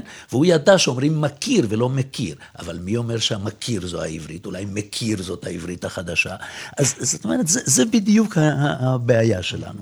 ו, ואז יכולה להיות גישה שלישית, שאני קראתי לה הנורמטיביזם המפוקח. נורמטיביזם זה העיסוק הזה של התיקון בלשון, בנורמה. של ההכוונה, במה- בנורמה. מה ש- תקין, מה לא דרך אגב, תקין. כן, האקדמיה ללשון הציעה מילה מאוד יפה, פוסקנות. פוסקנות, רק לא כל כך משתמשים בה, זה כמו, אתם יודעים, כמו שהגששים אמרו, יפות יפות שבא לבכות, כן? יש מילים מאוד יפות, אבל אנשים לא משתמשים בהן, אז מה לעשות? אז... אז אה, אה, מרטינזם מפוקח זה בדיוק ככה בין שני הקצוות האלה, והגישה הזאת, יש בה שלושה עקרונות. שאפשר, זאת אומרת, אפשר היה אולי למנות יותר עקרונות, אפשר היה למנות פחות, אבל אני חושב ששלושת העקרונות האלה הם חשובים. אז נגיד את העקרונות, ואחר כך אה, יהיה תרגום מעשי עם דוגמאות, כן, איך כבר, אה, כבר מכילים. כל, כל עיקרון אני כבר מדגים. או, מעולה. כי, כי אחרת, כן, אחרת זה- הם לא יבינו. בסדר. למשל, העיקרון הראשון הוא בירור העובדות לאשורן. זה דבר שבאמת אדם שלא היה פה בשנות ה-60 וה-70 ולא ראה כל מיני ספרי תיקוני לשון עממיים, אה, קצת, קצת צריך לתת לו איזושהי הקדמה. ופה אולי בכל אופן נזכיר אה, שם של ספר, אני לא רוצה להגיד דברים לא טובים, אני, אנחנו מדברים חיובי ולא שלילי, אבל בכל אופן היה ספר שאי אפשר שלא להזכיר אותו, כיוון שגם בן דוד מזכיר אותו וגם דורות התחנכו עליו, עליו, כן. כן, וזה ספר שאני תמיד שואל את הציבור, אתם, אומר לכם משהו הספר ודייק, אז מי מצביע? אנשים שהשיער שלהם קצת מאפיר, כן? זאת אומרת, אלה שבגילי ואפילו קצת מטה ו- וכולי וכולי, הם עוד למדו. עכשיו כבר לא כל כך לומדים, נדמה לי שהספר לא, הזה כבר לא לומדים כבר לא, ממנו. לא לומדים ממנו, אבל אצלנו זה היה... עכשיו, בספר הזה, מה, מה יש בו? יש בו אמור כך, אל תאמר כך. ויש בו הרבה דברים שהם באמת מבוססים על עובדות נכונות. אפשר אפילו להגיד 80 אחוז, אולי אפילו 90 אחוז, אני מוכן להיות, איך שאומרים בעברית. יפה, לארג', כן. אבל יש שם כמה תיקונים שהוא מבסס אותם פשוט על עובדות לא נכונות. עכשיו, כדי להבין את זה באמת צריך לתת כמה דוגמאות. אז למשל, אחד התיקונים שכתובים בספר הזה, שאסור להגיד לצחוק ממישהו. למה? כי זה, זה בא מיידיש, לחן פין. וזה בהחלט נכון, זה באמת מתורגם מיידיש, דרך האמירה הזאת. אבל לדעתו, אסור גם להגיד לצחוק על מישהו. אלא איך צריך להגיד? רק לצחוק למישהו. כי למשל, כתוב, צחוק עשה לי אלוהים, כל השומע יצחק לי, אז לכאורה, הנה, הוא הוכיח את זה, אומרים לצחוק ל... אבל, כמו שאומר ידידי ורעי דוקטור ניסן נצר, המתקן הזה לא הגיע לספר איוב, כן? כי בספר איוב כתוב, שחקו עליי צעירים ממני לימים. זאת אומרת, אתה בא לתקן, אבל אתה, בשם המקורות, אבל אתה לא בדקת היטב את המקורות, ולא ראית שבעצם זה לא נכון, כך במקורות. כן, אז זה, זה למשל דוגמה אחת. יש, אבא בן דוד מביא שם בפרק שלו הרבה הרבה דוגמאות כאלה. עוד דוגמה אחת מאוד מאלפת, אה, שבזמנו, באמת, אני עכשיו אשתמש קצת במילים קצת חריפות, אבל ככה לצורך הדרמה, פיטמו את התלמידים בהבדל בין למה לבין מדוע. וואו, אני זוכר כן. את זה גם בתור ילד. או, זאת אומרת, אותך עדיין לימדו. לא אם בוודייק, לא. אבל דיברו איתנו על ההבדל דיברו הזה. דיברו איתכם על זה, כן. ואז אמרו, אתה, אתה אולי משהו תגיד. משהו עם תכלית, לא יודע, או, לא, לא, לא טרחתי לזכור את זה אפילו. לא, אתה בתור אדם שזה המקצוע שלו, אתה כן צריך לזכור. לא, אבל אני יודע זאת... שבפועל אין הבדל, כן, אז, נכון, אז אני לא נכון. טרחתי לזכור לא, את ה... כדאי, כי זה כבר, אתה מבין, התיקונים האלה, זאת כבר גם עובדה היסטורית. זה שחמישים שנה, לא יודע כמה, אנשים התחנכו על ההבחנה הזאת. עכשיו, קודם כל, אתה רואה שזה גם לא עזר. אף אחד לא עשה את ההבחנה הזאת, כי קודם, כמו שירעם אומר פה, שמה אמרו, מה ודייק אומר, מה ההבדל? שמדוע משתמשים כשרוצים לדעת את הסיבה? למה משתמשים כשרוצים לדעת את התכלית? אז קודם כל, לפני שאנחנו עוד נבוא, כן. מי, כמה אנשים בעולם, בארץ, יודעים מה ההבדל בין סיבה לתכלית? זה כבר שאלה חצי פילוסופית. זה לא חצי אולי, אני לא יודע מה. כן, אז מה, אז, אז, אז באמת אתה רוצה שאדם, רגע, לפני שהוא, אה, רגע, עכשיו אני רוצה להגיד סיבה או תכלית. זה הרי לא, אנשים לא עושים חישובים כאלה, זה ממש, אנשים קשה להם לעשות חישוב אם שקל זה זכר או נקבה. גם בתחביר זה מסובך, אם זה תכלית או לא זוכר מה, יש כאלה שמתבלבלים. כן, ויש... אז בוא נגיד, יש בהחלט הבדל בין סיבה לתכלית. התכלית. כן. כי הסיבה זה משהו שקרה בעבר, והתכלית זה משהו שיקרה בעתיד. זאת אומרת, אם אני אומר למשל, אני לקחתי אה, מטריה כי ירד גשם, אז זאת הייתה הסיבה, ירד גשם, לכן לקחתי. עכשיו אני יכול גם להגיד, אני לוקח מטריה כדי שאם ירד גשם, שאני לא ארטב, אז זה תכלית. אבל שוב, כמה אנשים יודעים את זה? ועכשיו הדבר הבא, היותר גרוע, מזה שאם אתה בודק באמת במקורות, אתה רואה שזה לא יכול להיות ההבדל. למה זה לא יכול להיות ההבדל? כי אם אתה מסתכל, אתה רואה שבלשון חז"ל, דהיינו ב, בלשון התלמוד, בלשון המשנה, מי שלא מכיר את הביטויים האלה, מה זה לשון חז"ל? לשון של המשנה, של התלמוד, של המדרשים. אין שם בכלל מדוע, הם בכלל, המילה מדוע נשכחה, נעלמה.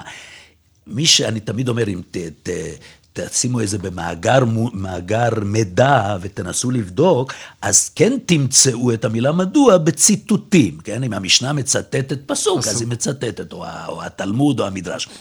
אבל בלשון הטבעית המילה הזאת נעלמה. אז מה, מה מחברי ודייק רוצים להגיד? שאנשי חז"ל בכלל לא התעניינו בסיבות, רק בתכליות? הרי זה, זה, זה אבסורדי לחלוטין. זאת אומרת, כל ההבדל בין למה למדוע הוא הבדל של רובד לשון. במקרא שניהם משמשים, ושניהם דרך אגב משמשים גם לסיבה וגם לתכלית. אפשר פה ושם אולי לראות איזושהי העדפה, אבל זה ממש לא, לא נכון. ושוב, אותו דבר, אה, הוא מביא פסוק אחד, מדוע את הולכת אליו היום לא חודש ולא שבת ויאמר שלום, אז נגיד זה באמת סיבה, ואחר כך הוא מביא איזה פסוק להוכיח שזה, למה זה תקרא, למה זה תשאל לשמי. אבל אפשר גם להביא דוגמאות הפוכות שאין לנו זמן עכשיו לזה. כן. אגב, יש שם, אני חושב, כן. בספר הזה, אשם במרכאות בחלוקה, בהבדל בין תפיסה... בסמך לבין תפיסה אני חושב שהספר הזה גם אשם כן, בחלוקה הזאת, שאין לה שום אה, שחר. שאין לה שום שחר. וגם עוד מילים כאלה. הוסיף והקיף, הטיל והטיל. ומניח ומניח. מניח ומניח. וזה תפילין, וזה הנחה, לא יודע, כל מיני דברים כאלה, אני אומר, כן, אנשים, כן, תשכחו מזה. כן, זה בדיוק העניין. למיניה וכולי. כמו שאמרו פעם, במי שעוד מהאנשים הקצת מבוגרים יותר בין המאזינים. אה, וגם פרס. ופרה, זה. מפה, וזה כן, פרס כן, לחם. כן, כן, כן, אין, כן, אין כן, הבדל. כן, כן, שיש לזה איזשהו בסיס בזה. איזה, שוב, כל דבר צריך לדון לגופו. יש דברים שיש לזה בסיס היסטורי מסוים במקרא, אבל אנחנו כבר הרי לא, אנחנו לא מבחינים בין סין לסמך. כן. אנחנו, אז בקיצור, אז זה, אז אה, זה העיקרון הראשון, אתה רוצה להיות מכוון לשון, מתקן לשון, יועץ לשון, בעל פינת לשון. קודם למד היטב את העובדות, לפני שאתה מתקן, תראה אם זה נכון באמת בשם ה... עכשיו, אבא בן דוד כמובן ידע את העובדות היטב, אבל אנשים כאלה, כמו מחברס, ו- ובאמת זה לא, אני לא, אני לא יודע אפילו אם המחברים חיים עוד היום, אני גם לא אומר את שמותיהם, אני רק אומר, זאת עבודה לא טובה של תיקון לשון. אז אתה קודם כל צריך ללמוד את העובדות את העובדות. לפני שאתה מתקן. עכשיו אנחנו באים לעיקרון השני. העיקרון השני של הגישה הזאת, גישת הביניים הזאת של הנורמטיביזם המפוקח או המתון אפשר לקרוא לו, שגם ההתפתחות הטבעית של הלשון ולשון ימינו, כפי שהיא מדוברת ונכתבת, הם גורמים כבדי משקל בשיקול ובפסיקה. כלומר, זה קצת כמו רוזן. אה, ח- אה, סליחה, חיים בלנק.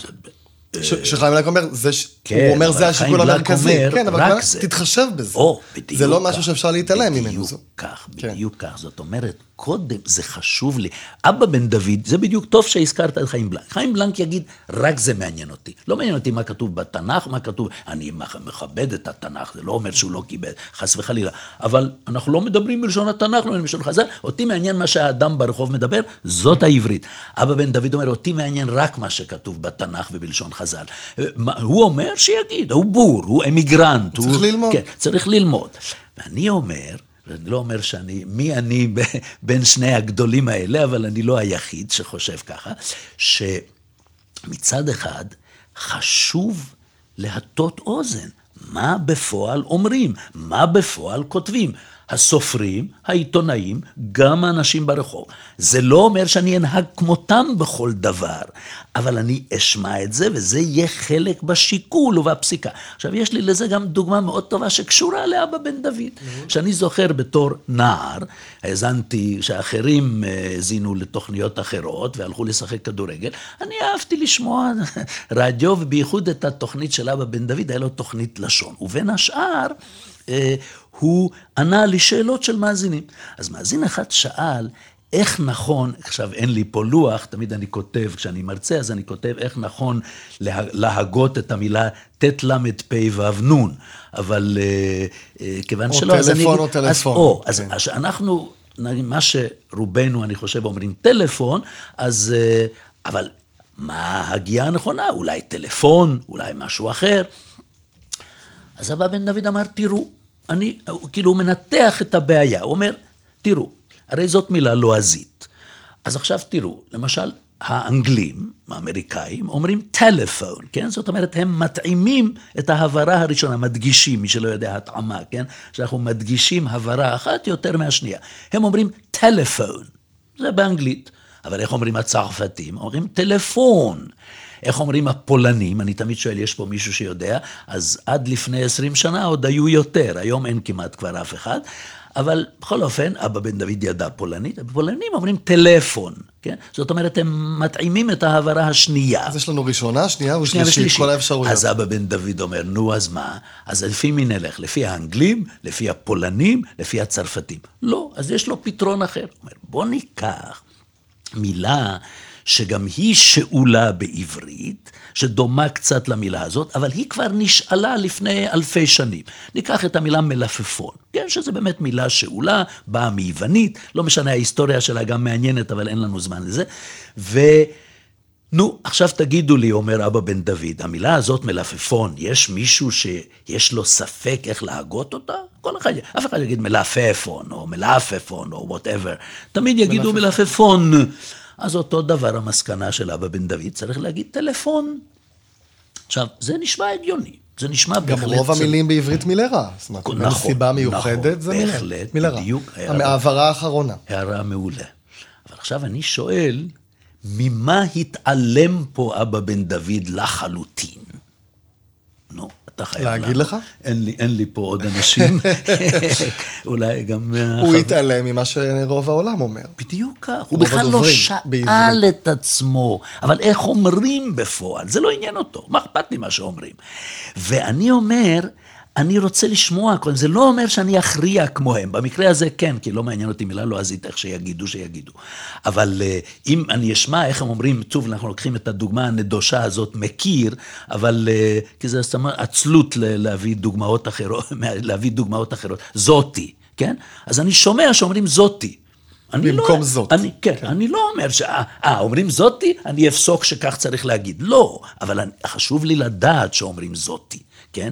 וכמה אנשים אומרים זאתי, כן? אם, אם אומר את זה אדם אחד שהגיע לא מזמן מרוסיה, זה עניין אחר, או, מ, או, מ, או מפולין. אבל, אבל, אבל אם אומרים את זה 70 אחוז מהאנשים, זה דבר אחר, כן? וכולי וכולי. זאת אומרת, זה דבר מאוד חשוב. אז זה מה שאני אומר, ש, שהגישה הזאת אומרת, זה העברית שלנו עכשיו, היא רובד לגיטימי על יד הרבדים הקודמים של העברית. יש לה בהחלט מקום משלה.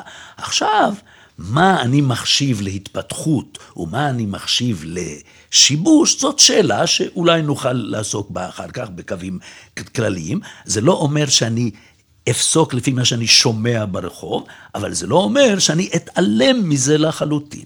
אז זו, זו, זו, זה העיקרון השני.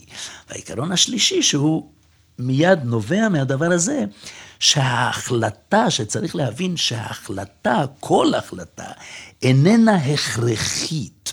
היא לא נובעת מהעובדות. יש כאלה שחושבים שבעצם מה נכון ומה לא נכון, זה... זה כבר, זה כתוב באיזשהו מקום, זה מין, יש איזו תורה מישראל, רק אני צריך לברר את זה. לא, אני צריך להחליט. זאת אומרת, אני יכול לדעת את העובדות. אני יכול לשאול את הבלשן, שזה, אז הוא יכול להגיד לי, במקרא כך, בלשון חז"ל כך, ואני גם אשאל איך היום.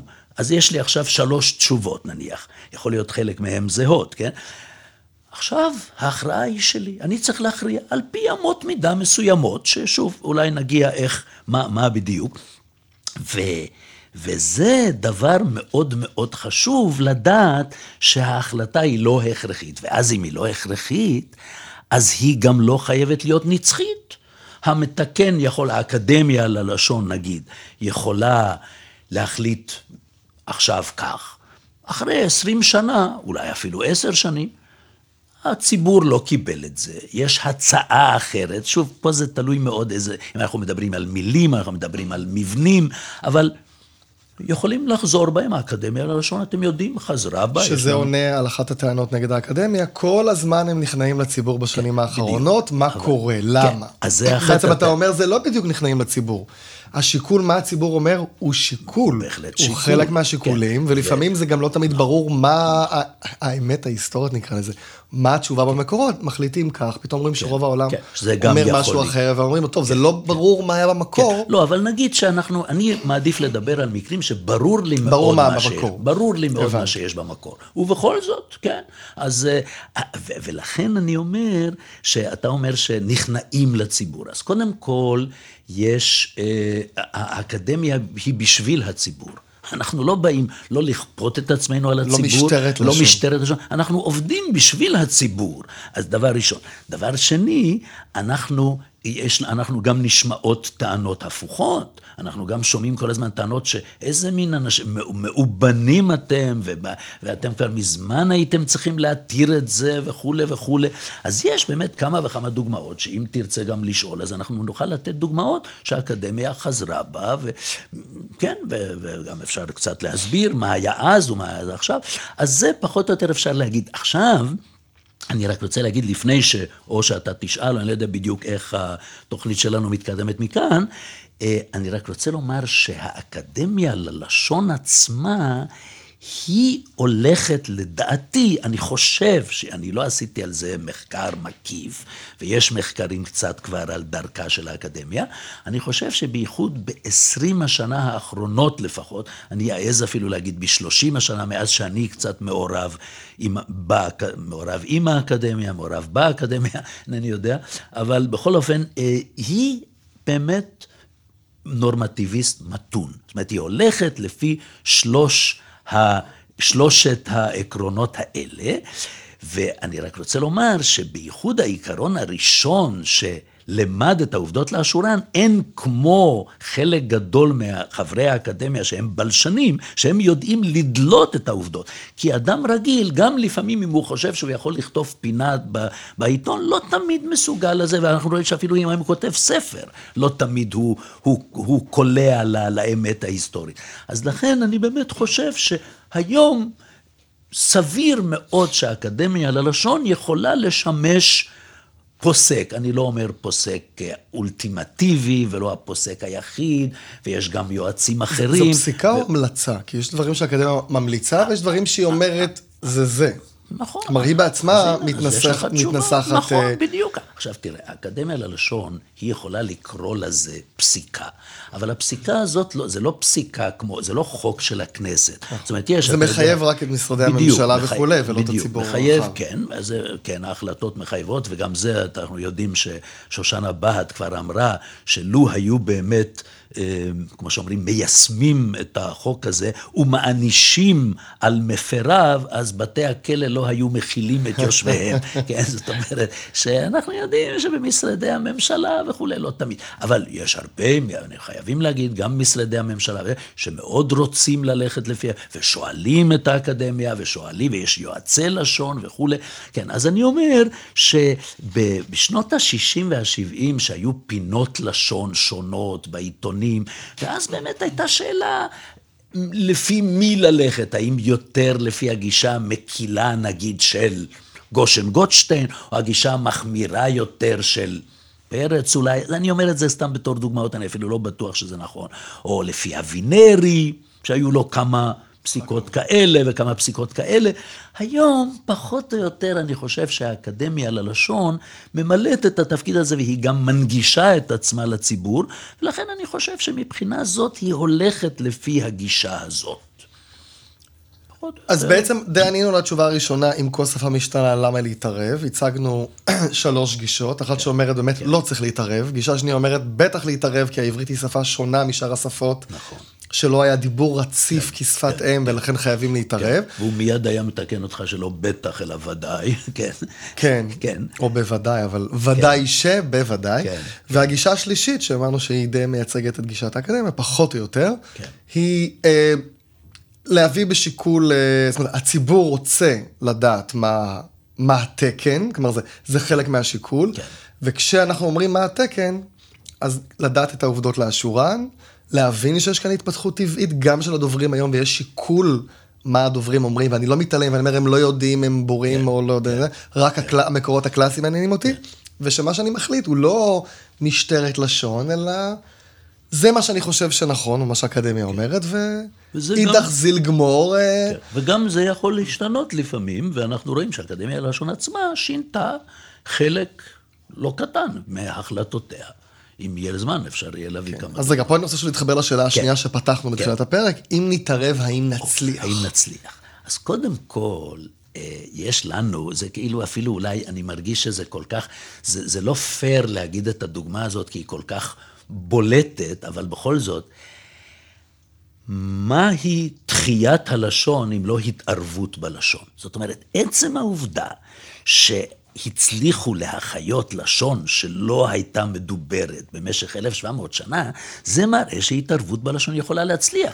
זה נכון שכולם צחקו על בן יהודה, ובין השאר מהסיבה הזאת שאמרו, לא ייתכן דבר כזה.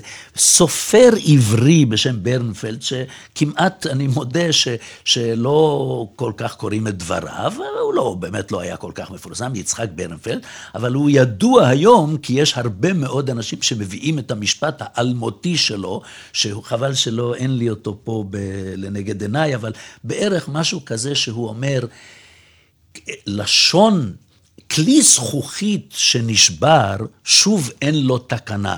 לשון שלא דוברה במשך כל כך הרבה שנים, לא תוכל להיות. סופר עברי אומר את זה. וככה צחקו עליו ואמרו לא ייתכן. בלשנים אמרו לא ייתכן, כי באמת לא היה לפני כן תקדים. אז קודם כל יש לנו הדוגמה הזאת של ההתערבות הזאת בלשונם של אלפים ואחר כך יותר, שזה הצליח. עכשיו, גם תיקוני הלשון. אני זוכר תיקונים שתיקנו בילדותנו, כבר לא, כל הזמן דיברו על אל תגיד למה ש. מי אומר היום למה ש? כמעט אף אחד לא, אני לא שומע. זאת אומרת, זה כן עזר. אה, למשל, בזמנו, רוב הילדים, כשהייתי ממש ילד, אז אמרו, יהודה, יעקב, משה, אה, רחל, רונית. הייתה לי בת דודה, בת דודה, היא קיימת, ברוך השם, היא, כן. אמרת בת דודה, כן, בת דודה. בת דודה, כן, כן, כן, אבל היא נקראה עד גיל 12, שמה היה רונית. פתאום היא הפכה להיות רונית. זאת אומרת, זה עזר שהמורים אמרו שצריך להגיד במלרע, והנה עכשיו כולם אומרים במלרע. עדיין יש יהודה, יעקב, כן, היום כן, בשפע. כן, כן, לא? כן, אבל אבל, אבל כבר... אני חושב שהתיקונים של האקדמיה, לא יודע אם הם עוזרים, אבל הם כן. כן אנשים אומרים, טוב, זה התקן, גם אם אני לא משתמש בו כן, ביום-יום, כן, אבל אבל- כשאני אחליט לדבר דיבור רשמי, ואני ארצה להשתמש כן. בארבע כן. אצבע, או כן, כתבתם, כן, או כן, שמעתם, כן, או מה כן, שזה כן, לא יהיה, כן. או אני אלך, אני אקפיד יותר בדיבור ש- רשמי. זהו, שפה אתה באמת לקחת כמה דוגמאות שהן לא מאותה רמה. כי ערבבתי. הר- אני עוד רוצה כן, לדבר איתך על הכתבתם כן, הזה. כן, כן. כי, כי להגיד אה, כתבתם שונה, ולהגיד כתבתם, שונה, ת"ק פרסה, נעצים את זה קצת, מאשר להגיד אני יעשה. אתה מבין? זאת אומרת, אה, אני מוכן להסביר למה. אז בוא תסביר למה, או, כי זה גם, זה גם חלק מהנושא, מתי מתעקשים, מתי לא מתעקשים, מה ההבדלים בין הדברים, הכל נשמע אותו. דבר.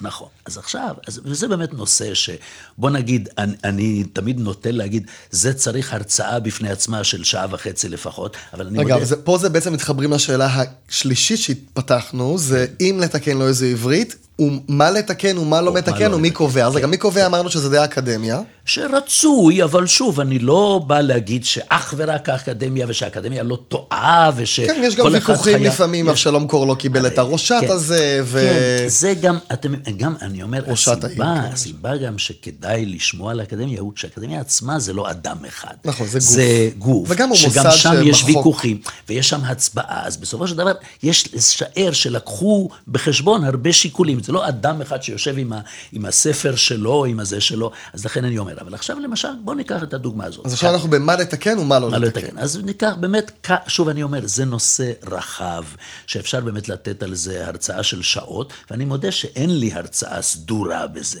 זאת אומרת, אם אני אתן פעם, אז אני צריך באמת לסדר, ואין לי, אני מודה שאין לי כרגע. אבל יש לי פעם תובנות. הכנת לי, או שלחת לי, אני לא זוכר, כן. טוב, קובץ עם מילים שמעצבנות אותך במרכאות. כן, כן, זה השימושים, יש לי, אני כן, יודע. כן, אבל זה- עכשיו, כל אחד יש לו רשימה בדיוק. אחרת, כל אבל- בלשן או כן, איש לשון, כן, יש לו את כן, המילים כן, המעצבנות כן. או המפריעות נכון, לו. נכון, כן, אבל אני עכשיו לא, אני רוצה לדבר באמת על מה שנחשב לשיבושים, כן. ממש.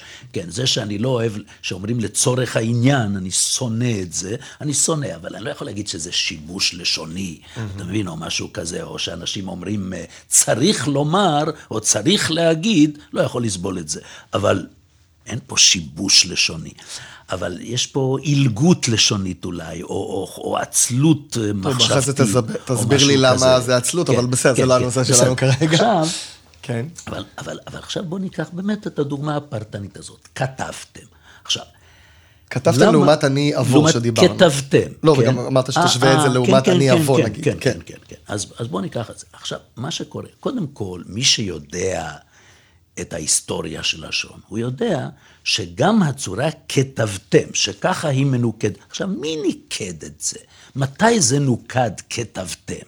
אז אנחנו יודעים, שוב, זה לא חוכמה שאני אשאל אותך, אבל אני שואל את האנשים, כי... ואנשים לא יודעים שהניקוד הוא בסך הכל משנת הכי מוקדם 600 לספירה. הרחבה בפרק על הניקוד, כן, שכבר ש- הקלטנו ודיברנו כן, על ההיסטוריה של. הניקוד, כן, כן, שם אז זאת יש אומרת, הרחבה. עכשיו, דוד המלך, שהרי אנחנו אומרים בתנ"ך, דוד המלך, שהוא אין נציג יותר טוב ממנו, מלשון... גם את זה שאלתי אותך, איך- דוד דיבר, ועל הדגשים של בית כ"ה. עכשיו בוא נגיד, אני לא יכול להישבע איך הוא דיבר בכל כן, הדברים. נכון. אין לי ספק שהוא לא אמר כתבתם. זאת אומרת, אצלו זה עדיין היה לפחות כתבתם, אם לא כתבתם, נגיד. משהו כזה. ואני גם יודע שגם אם דוד המלך כבודו במקומו מונח ומלכותו במקומה מונחת, אבל יש רבדים לפני כן. ואם אני חוזר לפרוטו-שמית, זה היה כתבתו. פרוטו-שמית זה שפה משוערת שהייתה לפני העברית, ו... בדיוק, שממנה צמחה. הם השפות שממנה צמחו. גם העברית וגם כל הערבית והארמית וכולי. אז זאת אומרת, יוצא שבאיזשהו שלב היה... בוא נגיד, נפשט את זה, אז נגיד שהיה שלב של כתבתם. רק מה, כיוון שבשלב מסוים ההתאמה ירדה, זאת אומרת, ההתאמה עברה לתם, אז הייתה החטפות. כיוון שההברה הראשונה נשארה רחוקה מהטעם, אז כתבתם הפך לכתבתם. החטפות זה שהתנועת אה הפכה לשווה, לכ במקרה הזה, כן. שהגיעתו שווה, כן, שהגיעתו... כן, שווה. כן. אבל היום, כיוון שאף אחד לא אומר כתבתם, אנחנו לא אומרים כתבתם, אנחנו אומרים כתבתם. כאילו חזרנו רוצה, אחורה. חזרנו אחורה, אז יש לזה מעין הצדקה שזה כזאת. שזה אגב מת, מתחבר לבירור העובדות לאשורן, הכלל הראשון כן, שאמרת. כן, כלומר, כן. ברגע שאני יודע. כן, איך זה כן. באמת השתלשל היסטורית, כן, אני אומר, נכון, רגע, אבל זה היה בעבר, אז לא המצאנו את הגלגל, כן, אז יותר כן, קל כן, לקבל כן, את זה. כן, נכון. אז כמובן, אני באמת התכוונתי בירור העובדות לאשורן, קודם כל שידע מה כתוב בתנ"ך, כפי שהוא, כן, ושידע. כן, כן, אבל זה בסדר, אבל עם ההיגיון הזה, אז שוב, לכן אני אומר שעדיף שמתקן הלשון יהיה בלשן. אבל פי שזה לא חובה, זה לא חייב להיות. אבל זה עדיף, כי אז הוא יודע לבדוק, ויודע מה חשוב יותר, מה פחות חשוב. אז לכן אני אומר, כתבתם לא כל כך חשוב, כי לפני כמה מאות שנים, אלפי בוודאי, אמרו, כתבתם. לעומת זאת, אני ילך, ואני, המערכת של הפועל בנויה על זה שיש הבדל בין גוף ראשון לגוף שני, לגוף שלישי. אז אם אני אומר, אני אכתוב, אתה תכתוב, הוא יכתוב. אז אם אני אומר אותו דבר, הוא יכתוב ואני יכתוב, זה עיוות של השפה. עכשיו, אני לא אומר שלא יכולים לקרות בהיסטוריה דברים כאלה. הם למשל, יכתבו והן יכתבו. זה, ניקח דוגמה עוד יותר קיצונית מזה. אתה תכתוב והיא תכתוב. יש אה. לך, כן, אז זה קרה, בסדר, אז אנחנו נוסיף לזה, אז זה, זה קרה, זה קרה, אנחנו לא, כן. אבל זה... הנה, אם, אם אתה אומר היסטורית היה בידול, כן. נכון? כן. היסטורית היה בידול. כן. ואחר כך זה התחבר. אז הנה, אז בעברית שלנו זה כן, מתחבר, כן, גם, גם אני מתחבר עם ההוא. כן, אבל... למה לא? העניין הוא, אני אגיד לך למה... לא נכנסנו לזה שהיסטורית היה בידול, אבל נקודת המוצא היא שהיה בידול בהיסטורית. בידול, אתה מתכוון? כן, שפעם לא, לא, לא, לא, בוא נגיד, לא, אתה תכתוב והיא תכתוב היו שונות נכון, זו מזו. נכון, היה הבדל כן. בצורות. כן. אז מעולה, אז גם, אז, וחיברו אותם, כן, לאתה נכון, ואת כן, אותו דבר. כן. אז הנה, אז גם כן. הוא ואני אז, התחברו. אז קודם כל, אז קודם כל לא? אני אומר, אם... אני אראה באיזשהו שלב, נגיד, אז זה הכל תיאורטי, אבל אני אומר לך את השיקולים. 90 אחוז מהציבור, 95 אחוז מהציבור יגידו, אני אלך, אני אעשה, כן? אז יכול להיות שאני אגיד, באמת זה קרה כך ו- וכולי וכולי. אבל כיוון שאנחנו בכל זאת רוצים לשמר איזושהי רציפות היסטורית, ואיז... אז אני אומר, פה כדאי להתעקש, מפני שפה יש לזה היגיון מסוים, לשמור על ההבדל בין אני לבין הוא. דוגמה הזאת. אז אה, אה, אה, למשל, גם, כמובן שזה אותו דבר גם בשפות אחרות, וגם כיוון שאנחנו גם יודעים שלמה זה קרה, למה בית אנשים אומרים, אני ילך ואני אעשה, זה משהו פונטי, שקל יותר אחרי האי, כן, כיוון שאומרים אני, אני, כן, אז אני... להמשיך את האי. בדיוק, את האי. ולא לעבור לאה, כן, יותר קשה אנחנו יודעים קצת. שהתנועה הזאת כן. היא בין, זה, זה בעצם כמעט אותו דבר, אתה תמשיך את האי, אתה תמשיך את האי, אתה מקבל אי. כן, אז לכן אני אומר, זה, זה דוגמה שכאן אה, בהחלט, אה, זה ה... ה מערכת הפועל היא דבר מאוד מאוד, אה, בעל קבע, שכמעט לא השתנה, לא השתנה הרבה, אני לא אומר שלא השתנה בכלל, אבל לא השתנה הרבה בהיסטוריה של העברית. אתה דווקא נתת את הדוגמה של תכתוב נא ויכתבו. אבל פה זה דבר אחר, פה אנחנו פשוט מוותרים על צורה מסוימת כדי לפשט את זה. אנחנו לא מסלפים את הצורה, אנחנו, לא, אנחנו פשוט לא משתמשים בתכתוב נא, ואנחנו משתמשים בתכתבו וביכתבו.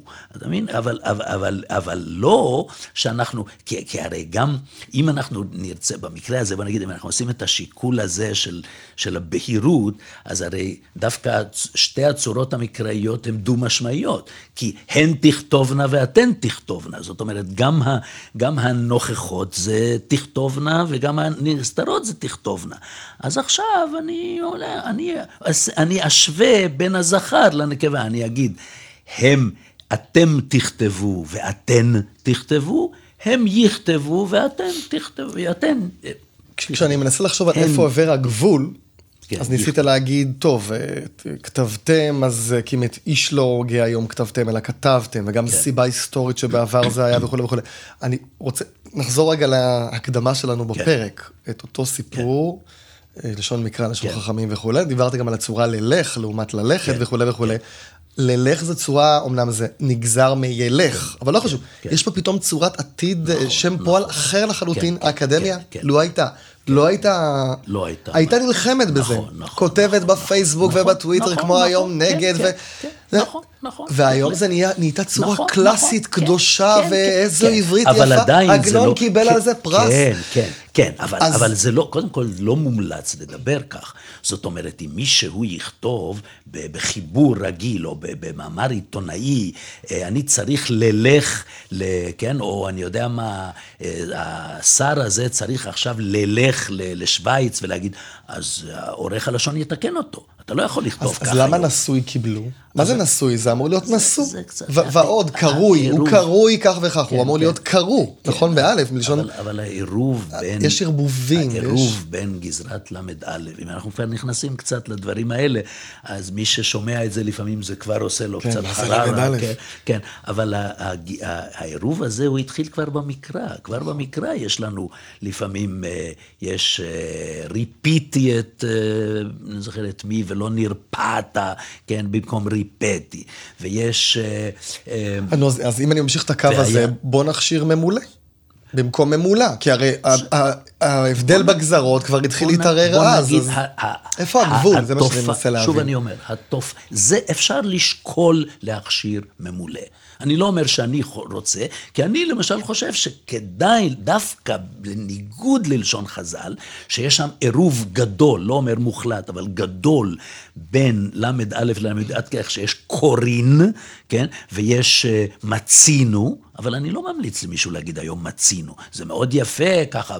אבל לא לדבר ככה, או קרינו, כן? קרינו עכשיו את, את הדפים האלה. לא, אנחנו נגיד קראנו. זאת אומרת, המגמה של העברית של היום, למה זה קרה ככה, זה סיפור בפני עצמו. אנחנו רוצים כן להבדיל בין ל"א לל"א. אז מה שכבר התקבל וזה, אז אני... זאת אומרת, לא, על הראשונים אנו מצטערים ואתה בא להוסיף עליהם. כן, כן, בדיוק כך, כן. אז מה שכבר התקבל, התקבל. אז הגבול הוא חמקמק. בוודאי חמקמק. עכשיו דיברת על לשון חכמים, בלשון חכמים יש הרבה, אה, שם המספר, אה, יש שם בעיה בלשון חכמים, יחסית, כלומר כן. גם שם יש הרבה כן. ערבוב בין זכר נכון, נקבה נכון, בשם נכון, המספר, אז גם פה, איפה הגבול? נכון, אני אומר... אם רוב העולם, רוב הדוברים בארץ יגידו עשר שקל, או שתי, שתי, שתי ילדים, יכול להיות שהאקדמיה בעוד מאה שנה תתיר את הצורה לא, הזאת? לא נראה לי, מפני? שהיא תגיד שזה לא תפקידה להתיר. היא אבל תגיד. היא, אבל היא כן מתירה כל מיני צורות אחרות בסדר, ש... אבל, שרוב שוב, הציבור אומר. אז אני אומר, ההבחנה במספרים בין זכר לנקבה זה דבר כל כך מהותי גם לעברית וגם לשפות השמיות האחרות, שזה יהיה אחד הדברים האחרונים שהאקדמיה תגיד, אה, אם זה כך, אז בסדר. כי אז באמת, זה כמו שאומרים לפעמים בצורה לא נכונה, אבל אני חושב, אז לא צריכים את האקדמיה. זאת אומרת, אז את המבצר הזה עדיין... לשמר. כן, אף על פי שבלשון חז"ל, שוב, שבלשון חז"ל זו הייתה שפה חיה, אבל עדיין, ההתפתחות אני, אני אומר, כבר הייתה. זה נכון. כמו שאמרת עם ה... אם הכתבתם שחוזרים כן. אחורה, אז לא, גם עם העשר שקל. בוא, בוא נדייק למה שאתה מתכוון. אם אתה מתכוון לזה ששמות עצם מסוימים הפכו מזכר לנקבה, אתה מתכוון לזה למשל ששדה, אה, לא, התכוונתי ל... זה דבר אחר. לא, לא זה. זה דבר אחר. אתה מתכוון שפשוט לא תמיד התאימו נכון. אז נכון. קודם כל, תמיד צריך להסתכל בכתבי היד ולא בדפוסים. נכון. בדפוסים היה עוד... אבל זה נכון שידידי שלמה אלקיים, כתב עבודת מאסטר בשנות ה-80 אה, על אה, שם המספר, ובאמת הראה שאין הקפדה תמיד, זאת אומרת, לפעמים בשם המספר, אם אתה רוצה לדעת אם שם עצם מסוים הוא זכר או נקבה, אתה לא יכול להביא ראייה מהמספרים, כי המספרים לפעמים הם באמת לא הקפידו. אבל בוא נגיד, זה לא, זה לא רוב, זה, זה מיעוט, מיעוט קטן אפילו. ברוב המקרים כן יש הקפדה, כן, ולכן אני לא, לא זה, זאת לא יכולה להיות דוגמה. ברוב המקרים יש הקפדה, אתה גם רואה, בוא נגיד, אנחנו לא מסיימים את העברית בלשון חז"ל. יש גם לשון ימי הביניים. לשון ימי הביניים, ב, לפחות בחלקים גדולים ממנה, כי לשון ימי הביניים זה דברים רבים. גם, כן, כן, יש משוערבת, אבל יש שם הקפדה. ההבדל. יש לפעמים דברים מסוימים שהחשיבו, שוב, שמות עצם מסוימים, נניח מילים כמו גלות וזכות, החשיבו את זה לזכר, אבל לא שזה פרוץ לגמרי. לחלוטין. כן, אז לכן אני אומר, זה עדיין אה, משהו ש... אני, קשה לי לראות אקדמיה ללשון, אפילו, באמת אפילו בטווח של מאה שנה, אבל זה קצת טיפשי להתנבל. בוא נגיד, בשנים הקרובות, עשרות השנים הקרובות, לא נראה לי שהאקדמיה... בקושי את ההא הידיעה לשנות את ההא חלב, וזה שינו אותה. כן, כן, וזה למשל, לא שינו, זה לא... לא שינו, לא הייתה הצבעה והחליטו שלא, כן, אבל יכול להיות שכן, דיברנו, כן, שבהצבעה הבאה אולי כן ישנו, שכבר לא יהיה צריך הא חלב, הא ערים. זו דוגמה טובה מאוד. בו חודשים. כן, זו דוגמה טובה מאוד שאתה מביא, מפני... שכאן... רגע, רק, נגיד מה הכלל, שעקרונית ה' ידועה זה ידועה. זה אה, למעט מצבים מסוימים שזה נהיה ה או משהו כן, כזה, כן. אה, ורצו כן. לאחד את זה, שתמיד יהיה ה, בלי ה וכולי. כן, בדיוק כך. והסיבה שאלה שחשבו שצריך לשנות, ואני ביניהם, שצריך להכשיר ה, החלב והחבר, כמו ש-95% מהאנשים אומרים, זה שההבחנה הזאת, מתי, הרי מצד אחד צריך להגיד החלון, ומצד שני צריך להגיד החלב, לפי התקן. למה? כי פה יש פתח ופה יש קמץ. מי מבחין בין פתח לקמץ? כבר אלף או שנה... או החנות שיש חטף בחטא, או... מי בכלל יודע את זה? בדיוק כך. אם אתה לא יודע ניקוד. וזה לא רק שמי יודע, כבר אלף שנה רוב הדוברים לא מבחינים בין פתח לקמץ. מדקדקי ימי הביניים לא הבחינו בין פתח לקמץ. בעברית, הם, הם עשו שמיניות באוויר להסביר מתי קמץ ומתי פתח, דיברנו כן, על זה, אני חושב. נכון. אז, אז עכשיו לבוא ולהגיד, אתה בתור דובר עברי, ילידי, ילידי. אתה צריך לי, לקבוע את, ה, את, ה, את ההגייה שלך ב, במילה כל כך נפוצה, במילית כל כך נפוצה, על פי איזה ניקוד יש במילה ש, שאחריה, או שבמילה שאתה, שהיא באה עכשיו, שאתה לא יודע את הניקוד ואתה לא צריך לדעת את הניקוד, ולא רק שאתה לא צריך לדעת, גם אין הבדל. אצל התברנים שהם שהם הרי, אה, הכלל הזה היה קיים אצלם, הם הגו אחרת קמץ מפתח. הם הגו אה לעומת אה. אנחנו לא הוגים את זה אחרת. אז, אז אין לזה שחר, זאת אומרת, זה ממש, אה, זה כאילו לבוא, לעשות את העברית מבחינה זאת, שוב, זה קצת חריף לה, להגיד את זה כך, אבל זה קצת לעשות את העברית לשפה לא חיה. קצת להגיד, אנחנו הולכים לפי הספר, פה יש קמץ, זה החלב, פה יש פתח. מי יש? קודם כל, אף אחד לא מנקד. וגם אם מנקדים, הרי לא מבחינים בין שני ההגאים האלה, אין לזה... אז לכן, אני אומר, במקרה הזה, זו דוגמה קלאסית mm. שהיה צריך להתיר ולהגיד שזאת התפתחות טבעית של הלשון. לו היה זמן, הרי עקרונית פרק הוא שעה, ואנחנו כבר כן. כמעט שעה וחצי, כי כן. זה באמת מעניין, כן. אין מה לעשות, זו חריגה באורך של הפרק. הייתי שואל אותך על המכונת כביסה. ועל יושנת במקום ישנה, כן, כן המכונת כביסה כן, במקום כן, מכונת הכביסה, כן, ויכל במקום כן, יכול כן. וכל הדברים האלה, אבל אין לנו זמן. כן. אבל אני חושב שאפשר לקבל כיוונים ל... כן. זאת אומרת, גם אם האקדמיה קבעה שהתקן הוא מכונת הכביסה, כן. יכול להיות שבעוד איקס שנים ישנו, כי רוב כן, העולם אומר כן. מכונת כביסה. נכון. אגב, יכול להיות שיש שכן זה בסדר במרכאות שיש הבדל בין שפה רשמית, מה התקן הרשמי, בהחלט, לבין כן, לשון כן. דיבור, זה מה שנקרא דבר, משלבים. בהחלט, שזה דבר בפני עצמו, שאפילו אה, בן, זאב בן חיים הגדול, שהיה נשיא האקדמיה ללשון העברית במשך הרבה שנים, וגם בלשן חשוב בפני עצמו, הוא אומר במאמר המפורסם שלו, לשון עתיקה במציאות חדשה, לא כדאי לתקן את לשון הדיבור. צריך לתקן רק את מה שהוא קורא לשון התרבות, לדעתי לא מינוח כל כך טוב, אלא הלשון הרשמית. לשון הרשמית תתקן. זה בעצם יביא ל... כמו בערבית, לשון ספרותית ולשון... לא, זה לא אה, יביא, כי זה כבר קיים, קיים. כן? בוא אתה נגיד, חושב. שבעברית אפשר להגדיר שיש. לשון ספרותית, כמו בערבית, מדוברת וספרותית? לא, לא. לא, לא, לא, כי ההבדלים הם לא גדולים כן, כאלה. אבל, אבל לאט לאט זה יהיה, אם לא, לפי זה- הגישה לא, הזאת, לא? לא? לא, זה עניין של משלב. כל שפה יש בה משלב העממי והמשלב הרשמי. זה לא, זה לא דיגלוסיה, זה לא עד כדי כך. אמרת לא- דיגלוסיה, לא צריך להסביר, אוצר- אבל אין לנו כן, זמן למה מה זה שיש דיגלוסיה. בערבית זה דיגלוסיה, שזה אוצר מילים אחר לגמרי, זה דקדוק אחר לגמרי, זה משהו אחר לגמרי. משהו אחר. זה לא. טוב, זה פרק מרתק, אה, ובאמת, אפשר לדבר עליו עוד הרבה הרבה על ההבדלים וכולי, ותודה רבה רבה רבה רבה רבה, ועוד רבה. אנחנו מקליטים עוד פרק, אז אה, אתה עוד נשאר פה. אז תודה, הרבה מהדברים שאמרת. ועוד מידע, הרחבות ועוד דוגמאות אה, אפשר למצוא במאמר שלך, מקומה של הכוונת הלשון בימינו, בתוך ספר רפאל ניר, אני אעלה, אוסיף קישור לזה באתר לשון ידע וגם בתיאור ההסכת. אה, אני מזכיר שאתם מוזמנים להצטרף לקבוצת הפייסבוק של קולולושה, אפשר לדון בהסכת ובכלל בענייני לשון, פשוט תחפשו קולולושה בפייסבוק. שוב תודה רבה.